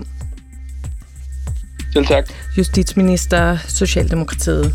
Der er en vittig lytter, der har skrevet ind, at den eneste lov, man skulle pille ved, Anne-Kristine. Ved du, hvad det er? Nej. Tyngdeloven. Okay. For så kunne man jo få bjerget til at holde op med at skrive. Smart. Nu er klokken blevet 5 minutter over halv 9, og Mortensen og Lauritsen er suset i studiet med et nyhedsoverblik. Ja, jeg kan fortælle, at USA's tidligere præsident Donald Trump, han suser mod nomineringen som republikanernes præsidentkandidat ved valget til november. Han var nemlig også det andet primærvalg. Han fik 54% af stemmerne i New Hampshire. Han vandt også i Iowa i sidste uge, og dermed er han altså næsten sikker på at blive sit partis kandidat, fortæller vores USA-korrespondent Philip Kokar. Så vidt jeg kan huske, så er der ikke nogen eksempler på, at en person, der har vundet begge stater i det republikanske parti, ikke også ender med at blive den nomineret for republikanerne. Efter at have ventet i over halvandet år, der blev Sverige i aftes godkendt af Tyrkiets parlament til at blive medlem af NATO. Det var et stort flertal, der stemte for, men det har været et meget langt tilløb, forklarer vores mellemøstkorrespondent Nanna Mus Steffensen. Tyrkiet har trukket Sveriges optagelsesproces i langdrag og har brugt tiden på selv at prøve at få nogle af sine egne modkrav opfyldt af USA og også af Sverige. Nu er det kun Ungarn, der mangler at godkende Sverige som nyt medlemsland af NATO. Du risikerer at køre noget mere bumpet tur på cykelstier og veje, hvis du bevæger dig udenfor i øjeblikket, for der er nemlig ekstraordinært mange huller i vejene. Det fortæller flere kommuner og Vejdirektoratet. Og derfor er der i øjeblikket ekstra travlt med lappearbejdet, blandt andet i Slagelse Kommune, hvor driftsleder Niels Kupczyk og hans folk har travlt. Det er en kombination af, at vi har haft et meget, meget vådt efterår, og så igen går til tø nu. Så for en uge siden havde vi jo frost og is på mange af vejene nu, så nu kommer alle hullerne. Det bliver vådt og blæsende i dag. Dagen er begyndt med en blanding af regnbyer, men der kommer også lidt sol ind imellem. Vinden er frisk til kuling fra vest og sydvest. Temperatur mellem 5 og 9 grader. Morten Runger og Anne-Kristine Hermann, så skal det handle om film. Ja, lige præcis, hvor det blev til en dansk Oscar-nominering ved dette års Oscar-uddeling, eller op til dette års Oscar-uddeling, der finder sted om cirka 2 måneder. Men flere danske film var faktisk shortlistet i det her lange udskillingsløb, der går forud for nomineringerne til den mest prestigefyldte pris i filmbranchen. Og en af de danske film, der var i spil, det er dokumentaren Apollonia Apollonia. De gule, er de fra Netto? Det er Netto-poser. Det var slet ikke det rigtige, det kommer her. No family, no babies, art and creation. Na zdrowie! Na zdrowie!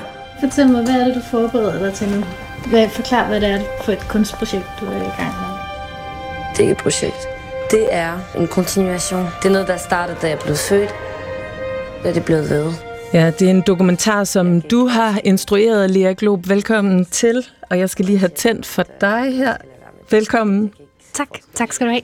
I filmen følger du kunstneren Apollonia Sokol i 13 år. Hun er en karismatisk ung kvinde, der har haft en turbulent opvækst i det kreative og avantgardistiske miljø i Paris.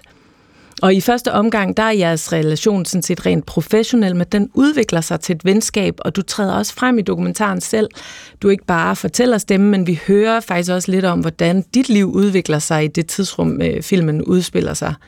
I 2022 vandt filmen hovedprisen på IDFA, som er verdens største dokumentarfilmsfestival, og den blev sidste år kåret som Nordens bedste dokumentarfilm på Göteborg Filmfestival.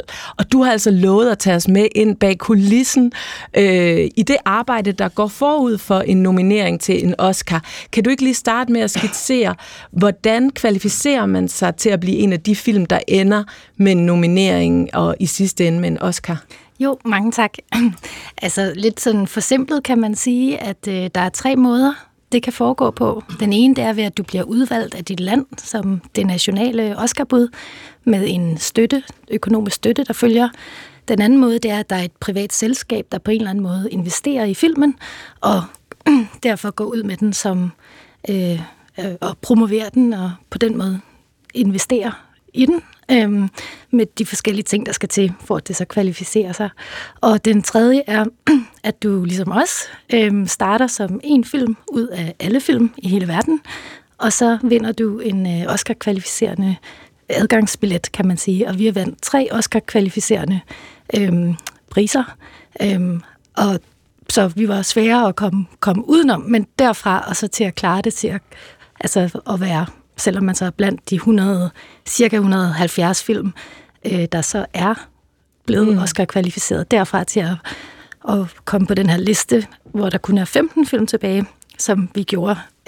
Der er alligevel lidt stykke vej. Ja, det er et udskillingsløb, som du opridser her. Først så vælges 165 af de kvalificerede film, som altså er blevet kvalificeret på en eller anden måde, til at gå videre, og så indsnævres feltet til 15 film, og så vælges de 4 film, som bliver endelig nomineret.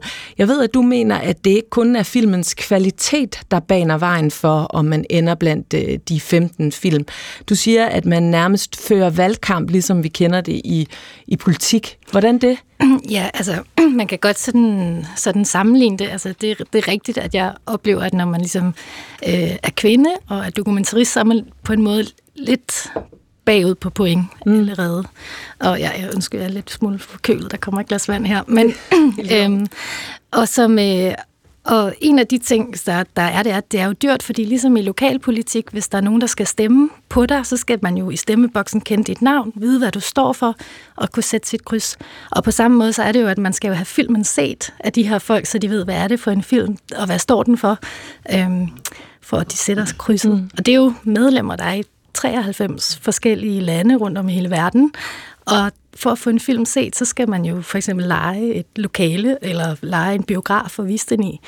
Og det, der for eksempel hedder award season i Los Angeles, hvor der bor rigtig mange medlemmer, det kommer nemt op på $10,000 for at booke sådan en biograf. Og så skal man jo så også have folk ophold og transport, og så skal man også have hjælp og støtte til de folk, der kommer ind. Hvad gjorde I selv for at gøre opmærksom på jeres film? Jamen altså, man kan sige, hvor vi var jo sådan svære at komme udenom, fordi vi har vundet ret mange af de her priser, og så har vi jo gjort, ligesom alle andre gør, og som der er nogen, der gør utrolig godt, går ud og ligesom, jamen, fører den her slags kampagne.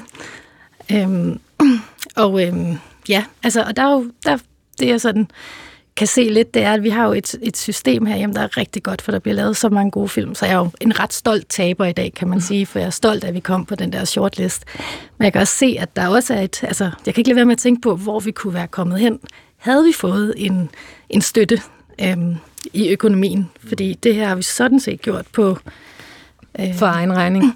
Ja, altså, jeg er jo Vi har jo så været i en privilegeret situation, at produceren Sissel Siersted og jeg selv og den executive producer har haft familier, der simpelthen synes, at det har været vigtigt nok til, at de vil investere i det. Men det kan man jo ikke regne med, at det er alle, der er i den position. Ja, du siger lige, Glob, at man skal leje et dyrt lokale, du skal sørge for også og betale ophold og transport for jurymedlemmerne. Hvad synes du om, at det er sådan? Jamen, det ved jeg ikke, om jeg synes noget om, at det er sådan. Det er bare sådan, og hvis man vil have sine film og forskellige film, der repræsenterer diversitet på forskellige måder, så er det sådan, man skal gøre for at komme i den betragtning. Og det er en meget... Altså, det er jo nogle af film... Det er jo, hvad skal man sige, ligesom fagfællebedømmelse i den akademiske verden, fordi alle medlemmerne i akademiet er meget, meget dygtige filmskabere, så det er et meget kritisk publikum. Så på den måde er der enorm prestige, og det er, jeg føler mig meget heldig, fordi at vi har været der og er der. Men jeg kan også mærke, at der er et glasloft, og det har vi stødt på i hele den her produktion. Det lyder bare som en verden, hvor det ikke nødvendigvis er den bedste film, der vinder, men den, hvor man har flest penge bag sin valgkamp? Nej, altså det vil jeg ikke sige, fordi det er virkelig svært at lave en god film. Så alle, der kommer igennem det der, har lavet en god film. Du kommer ikke det sted, uden at filmen er fantastisk. Men jeg kunne godt ønske, fordi altså jeg er ikke her i dag for sådan at brokke mig over mig selv, men jeg kunne godt ønske for den næste generation, der kommer af filmskabere, at hvis de ligesom får lavet et brag af en film, at vores system så bliver modnet til at fjerne det her glasloft. Ja, hvad skal der til, hvis flere danske film skal få nomineringer til for eksempel en Oscar i fremtiden? Hvad kan man så gøre? Jamen altså, det kan jeg jo sådan set selvfølgelig ikke stå, og hvis jeg havde opskriften, så ville jeg jo ligesom stå med det, men altså i vores tilfælde, der kunne jeg bare godt tænke sådan, om hvad kunne vi egentlig have udrettet, hvis vi havde haft en økonomisk støtte. Og hvor kunne den økonomiske støtte komme fra? Jamen, det kan jo komme fra forskellige steder. Altså, det kan jo komme fra, enten som, at du er det nationale bud, hvor der følger en støtte med, eller at du har en privat investor, som gør det. Og derfor så er jeg selvfølgelig ked af, at vi ikke blev nomineret, kan man sige, men der har været et sindssygt hårdt arbejdende hold. Mm. Og ikke mindst har producer Sissel Siersted formået at skaffe os hertil, altså uden en krone i lommen. Og vores film er jo en film, der handler om kvinder, og som ligesom er lavet af kvinder.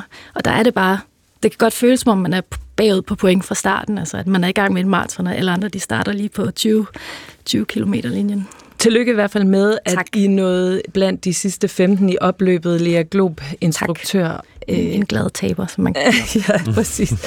Instruktør af dokumentaren Apollonia Apollonia.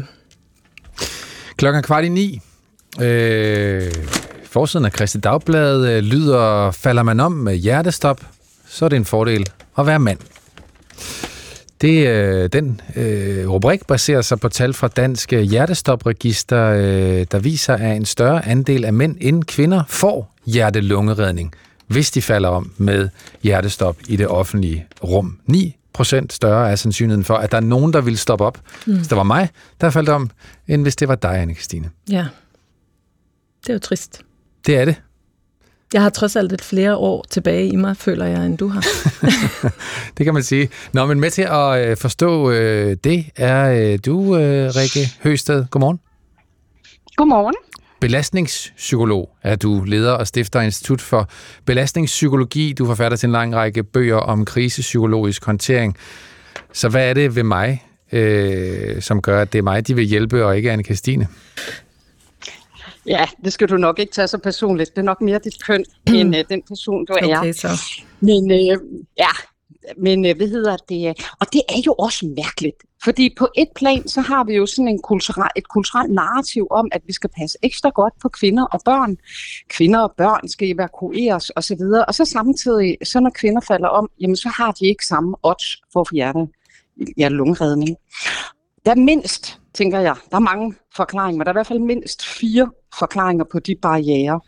Det ene knytter sig sådan helt lavpraktisk til anatomien, at man kan være generet, være sådan blufærdig ved at skulle klæde kvindekroppen af, fordi kvindekroppens brystkasse har bryster. Så det er i hvert fald et godt bud på, at man holder sig tilbage. En anden hypotese kan være, at man slet og ret er bange for at gøre skade. Og det ved vi fra førstehjælpsundervisning, at generelt så er vi lidt tilbageholdende med rent faktisk at trykke så hårdt, når vi laver hjertemassage, som man skal. Ja, man skal helt ind og knække brystbenet, skal man ikke nærmest? Jo, faktisk. Og på det plan, så kan det, hvis kvinden har en spinkel overkrop, så kan det også en helt næsten intuitiv side i kroppen, det her med at skulle beskytte, og man er bange for at komme til at gøre skade. En tredje ting kan så også være, at man simpelthen ikke er bevidst om risikoen, fordi i det hele taget har vi ikke samme viden og bevidsthed omkring kvinder og hjertesygdomme. Så hvis en mand falder om, så vil man måske hurtigere tænke, det kan være, han har fået hjertestop, hvor en kvinde vil man måske tænke, jamen hun er bare besvimet. Mm. Og endelig, så er der jo det her med, hvordan vi træner. Nu er jeg gammel militærpsykolog, og der har man et motto, der er, train as you fight.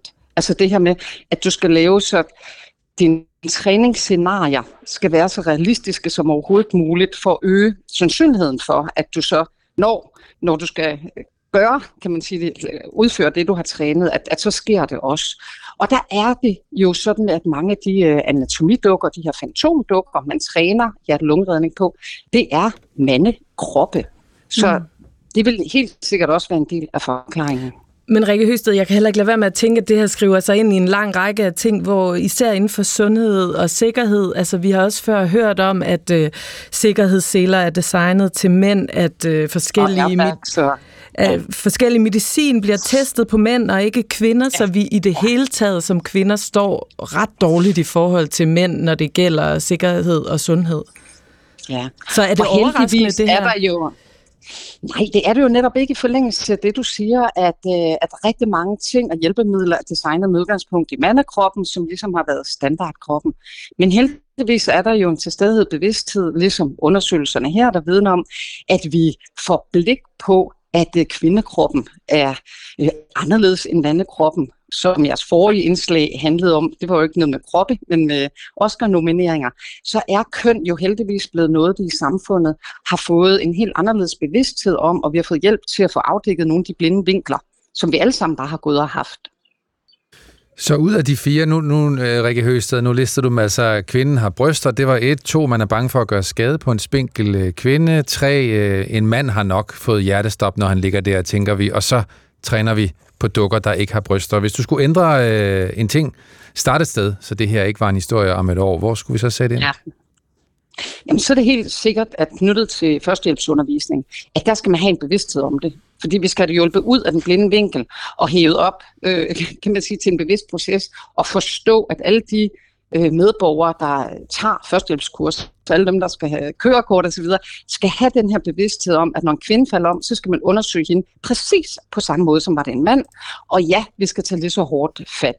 Fordi mange af de her barrierer er egentlig...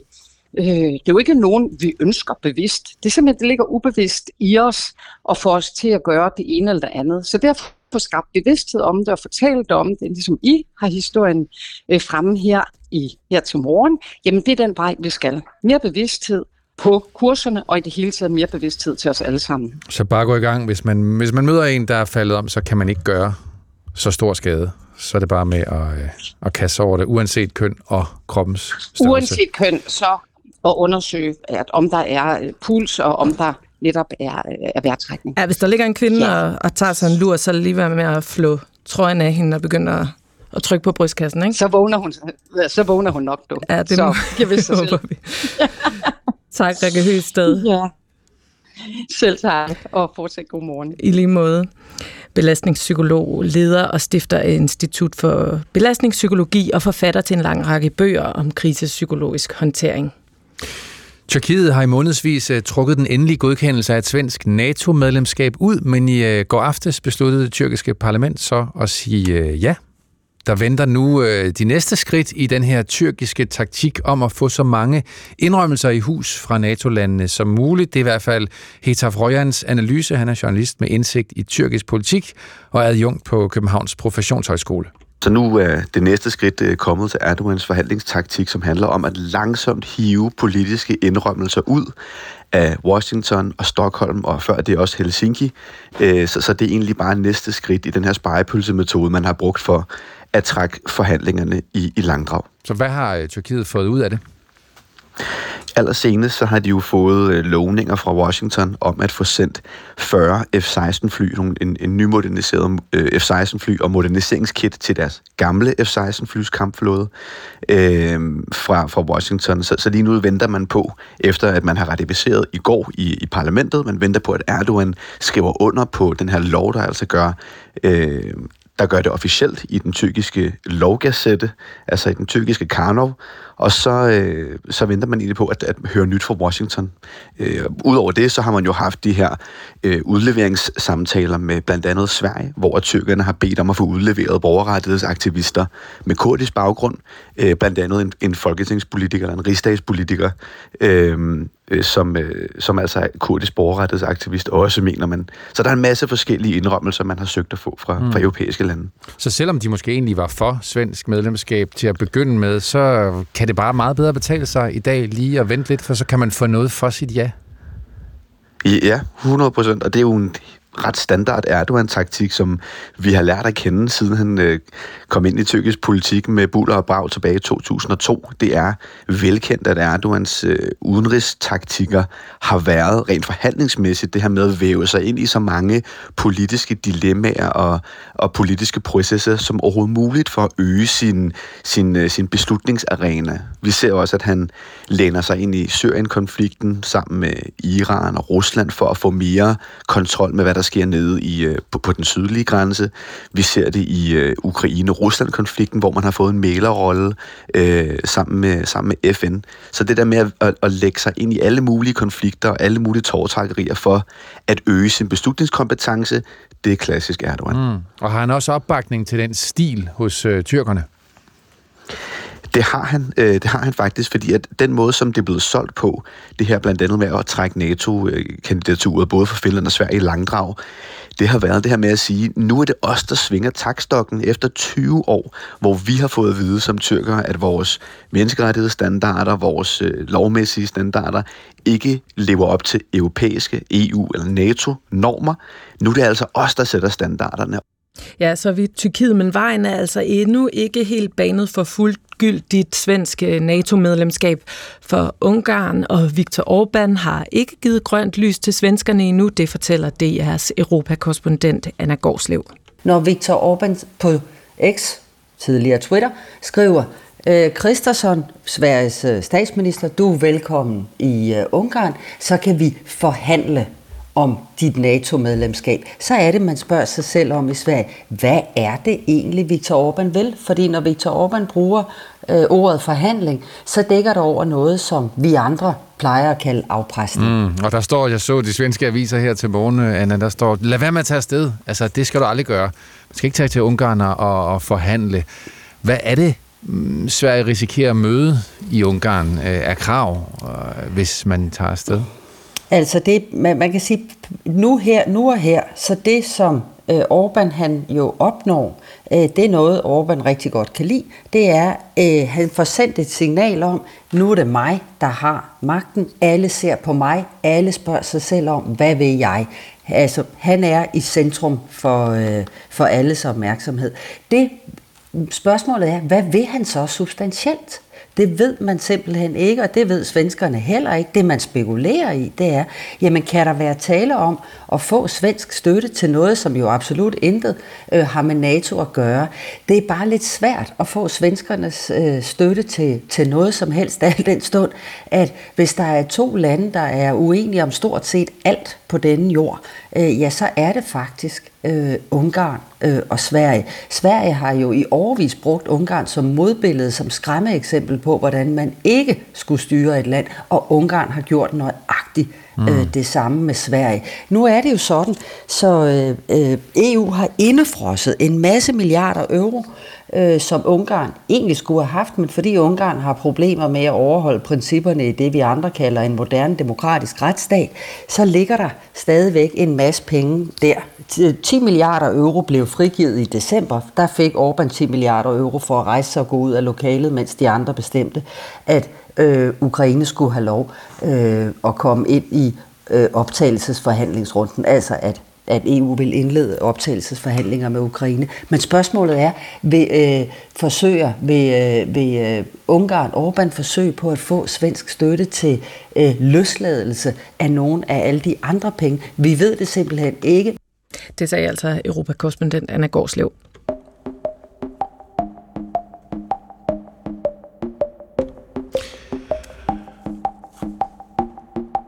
Og så skal vi ud til dig, Emil Vesterager. Godmorgen. Godmorgen. Biolog og naturvejleder ved Vadehavscentret, hvor I har rigtig mange store fugle. Og næsten ligegyldigt, hvordan man fortolker størst, så har I den største fugl. Det har vi lige i øjeblikket. Min kollega var på med tranen i går, som jo er Danmarks højeste fugl. Det er jo også en måde at være størst på. Så ja, det er lige før vi vælter os rundt i havørne for tiden. De har det største vingefang herhjemme. Og så har vi svanerne. Det er jo de tungeste. Knopsvanen med sine 12 kilo lige nøjagtigt stikker sangsvanen med 11 kilo. Så det er virkelig nogle store, tunge fugle, vi har at gøre med der til sidst. Det er sangsvanen, det her. Det er sangsvanen. Hedder den det, fordi at det her det er sang? Ja, det er mit bedste bud på, hvorfor den har fået navnet. I modsætning til knopsvanen, knopsvanen siger ikke ret meget. Og den der lyd, den er meget, meget gennemtrængende, hvis man står ude den tror jeg, det er fjord eller sø en tidlig vintermorgen. Ja, hvorfor er det er mere almindeligt om vinteren end om sommeren at høre de her lyde? Jamen, det er, fordi det er en strækfugl. De fleste, når de tænker svaner og vores nationalfugl og sådan noget, så tænker de knopsvanen, som er den her fugl med den S-formede hals, som man måske kender fra kunst og billeder, og det orange næb med den sorte plet ovenpå, som ligesom har givet den navn. Og den yngler i Danmark i stort tal, så den har vi hele året rundt. Men når vi så kommer ind i oktober og rigtig gerne november, så begynder de her sangsvaner i stor stil at vælte ned fra Skandinavien og Rusland, hvor de har været oppe og yngle. Og så kan vi have måske 50.000 sangsvaner i Danmark, når vi har flest her i vintermånederne. Så det er fordi, vi har måske 10 ynglepar, eller godt og vel herhjemme. Men det er sådan helt i småtingsafdelingen. Langt, langt de fleste, de yngler længere nordpå. Så nu ved vi, hvad det er, der står og synger på marken, eller i fjordene. Tak fordi du lige var med, Emil Vesterager. Jamen, det var der slet. Biolog og naturvejleder på Vadehavscentret. Det var Mette Dalgaard og Sara Meier, der havde sat morgens udsendelse sammen. Her i studiet var vi Morten Runge og Anne-Kristine Hermann. Og om lidt er der Verden ifølge Gram med vores internationale korrespondent Steffen Gram. Det handler om Trumps sejr i New Hampshire, tror jeg. Det var i hvert fald det, han var inde og fortælle om tidligere på morgenen. Så det skal vi have uddybet. Trumps rolle.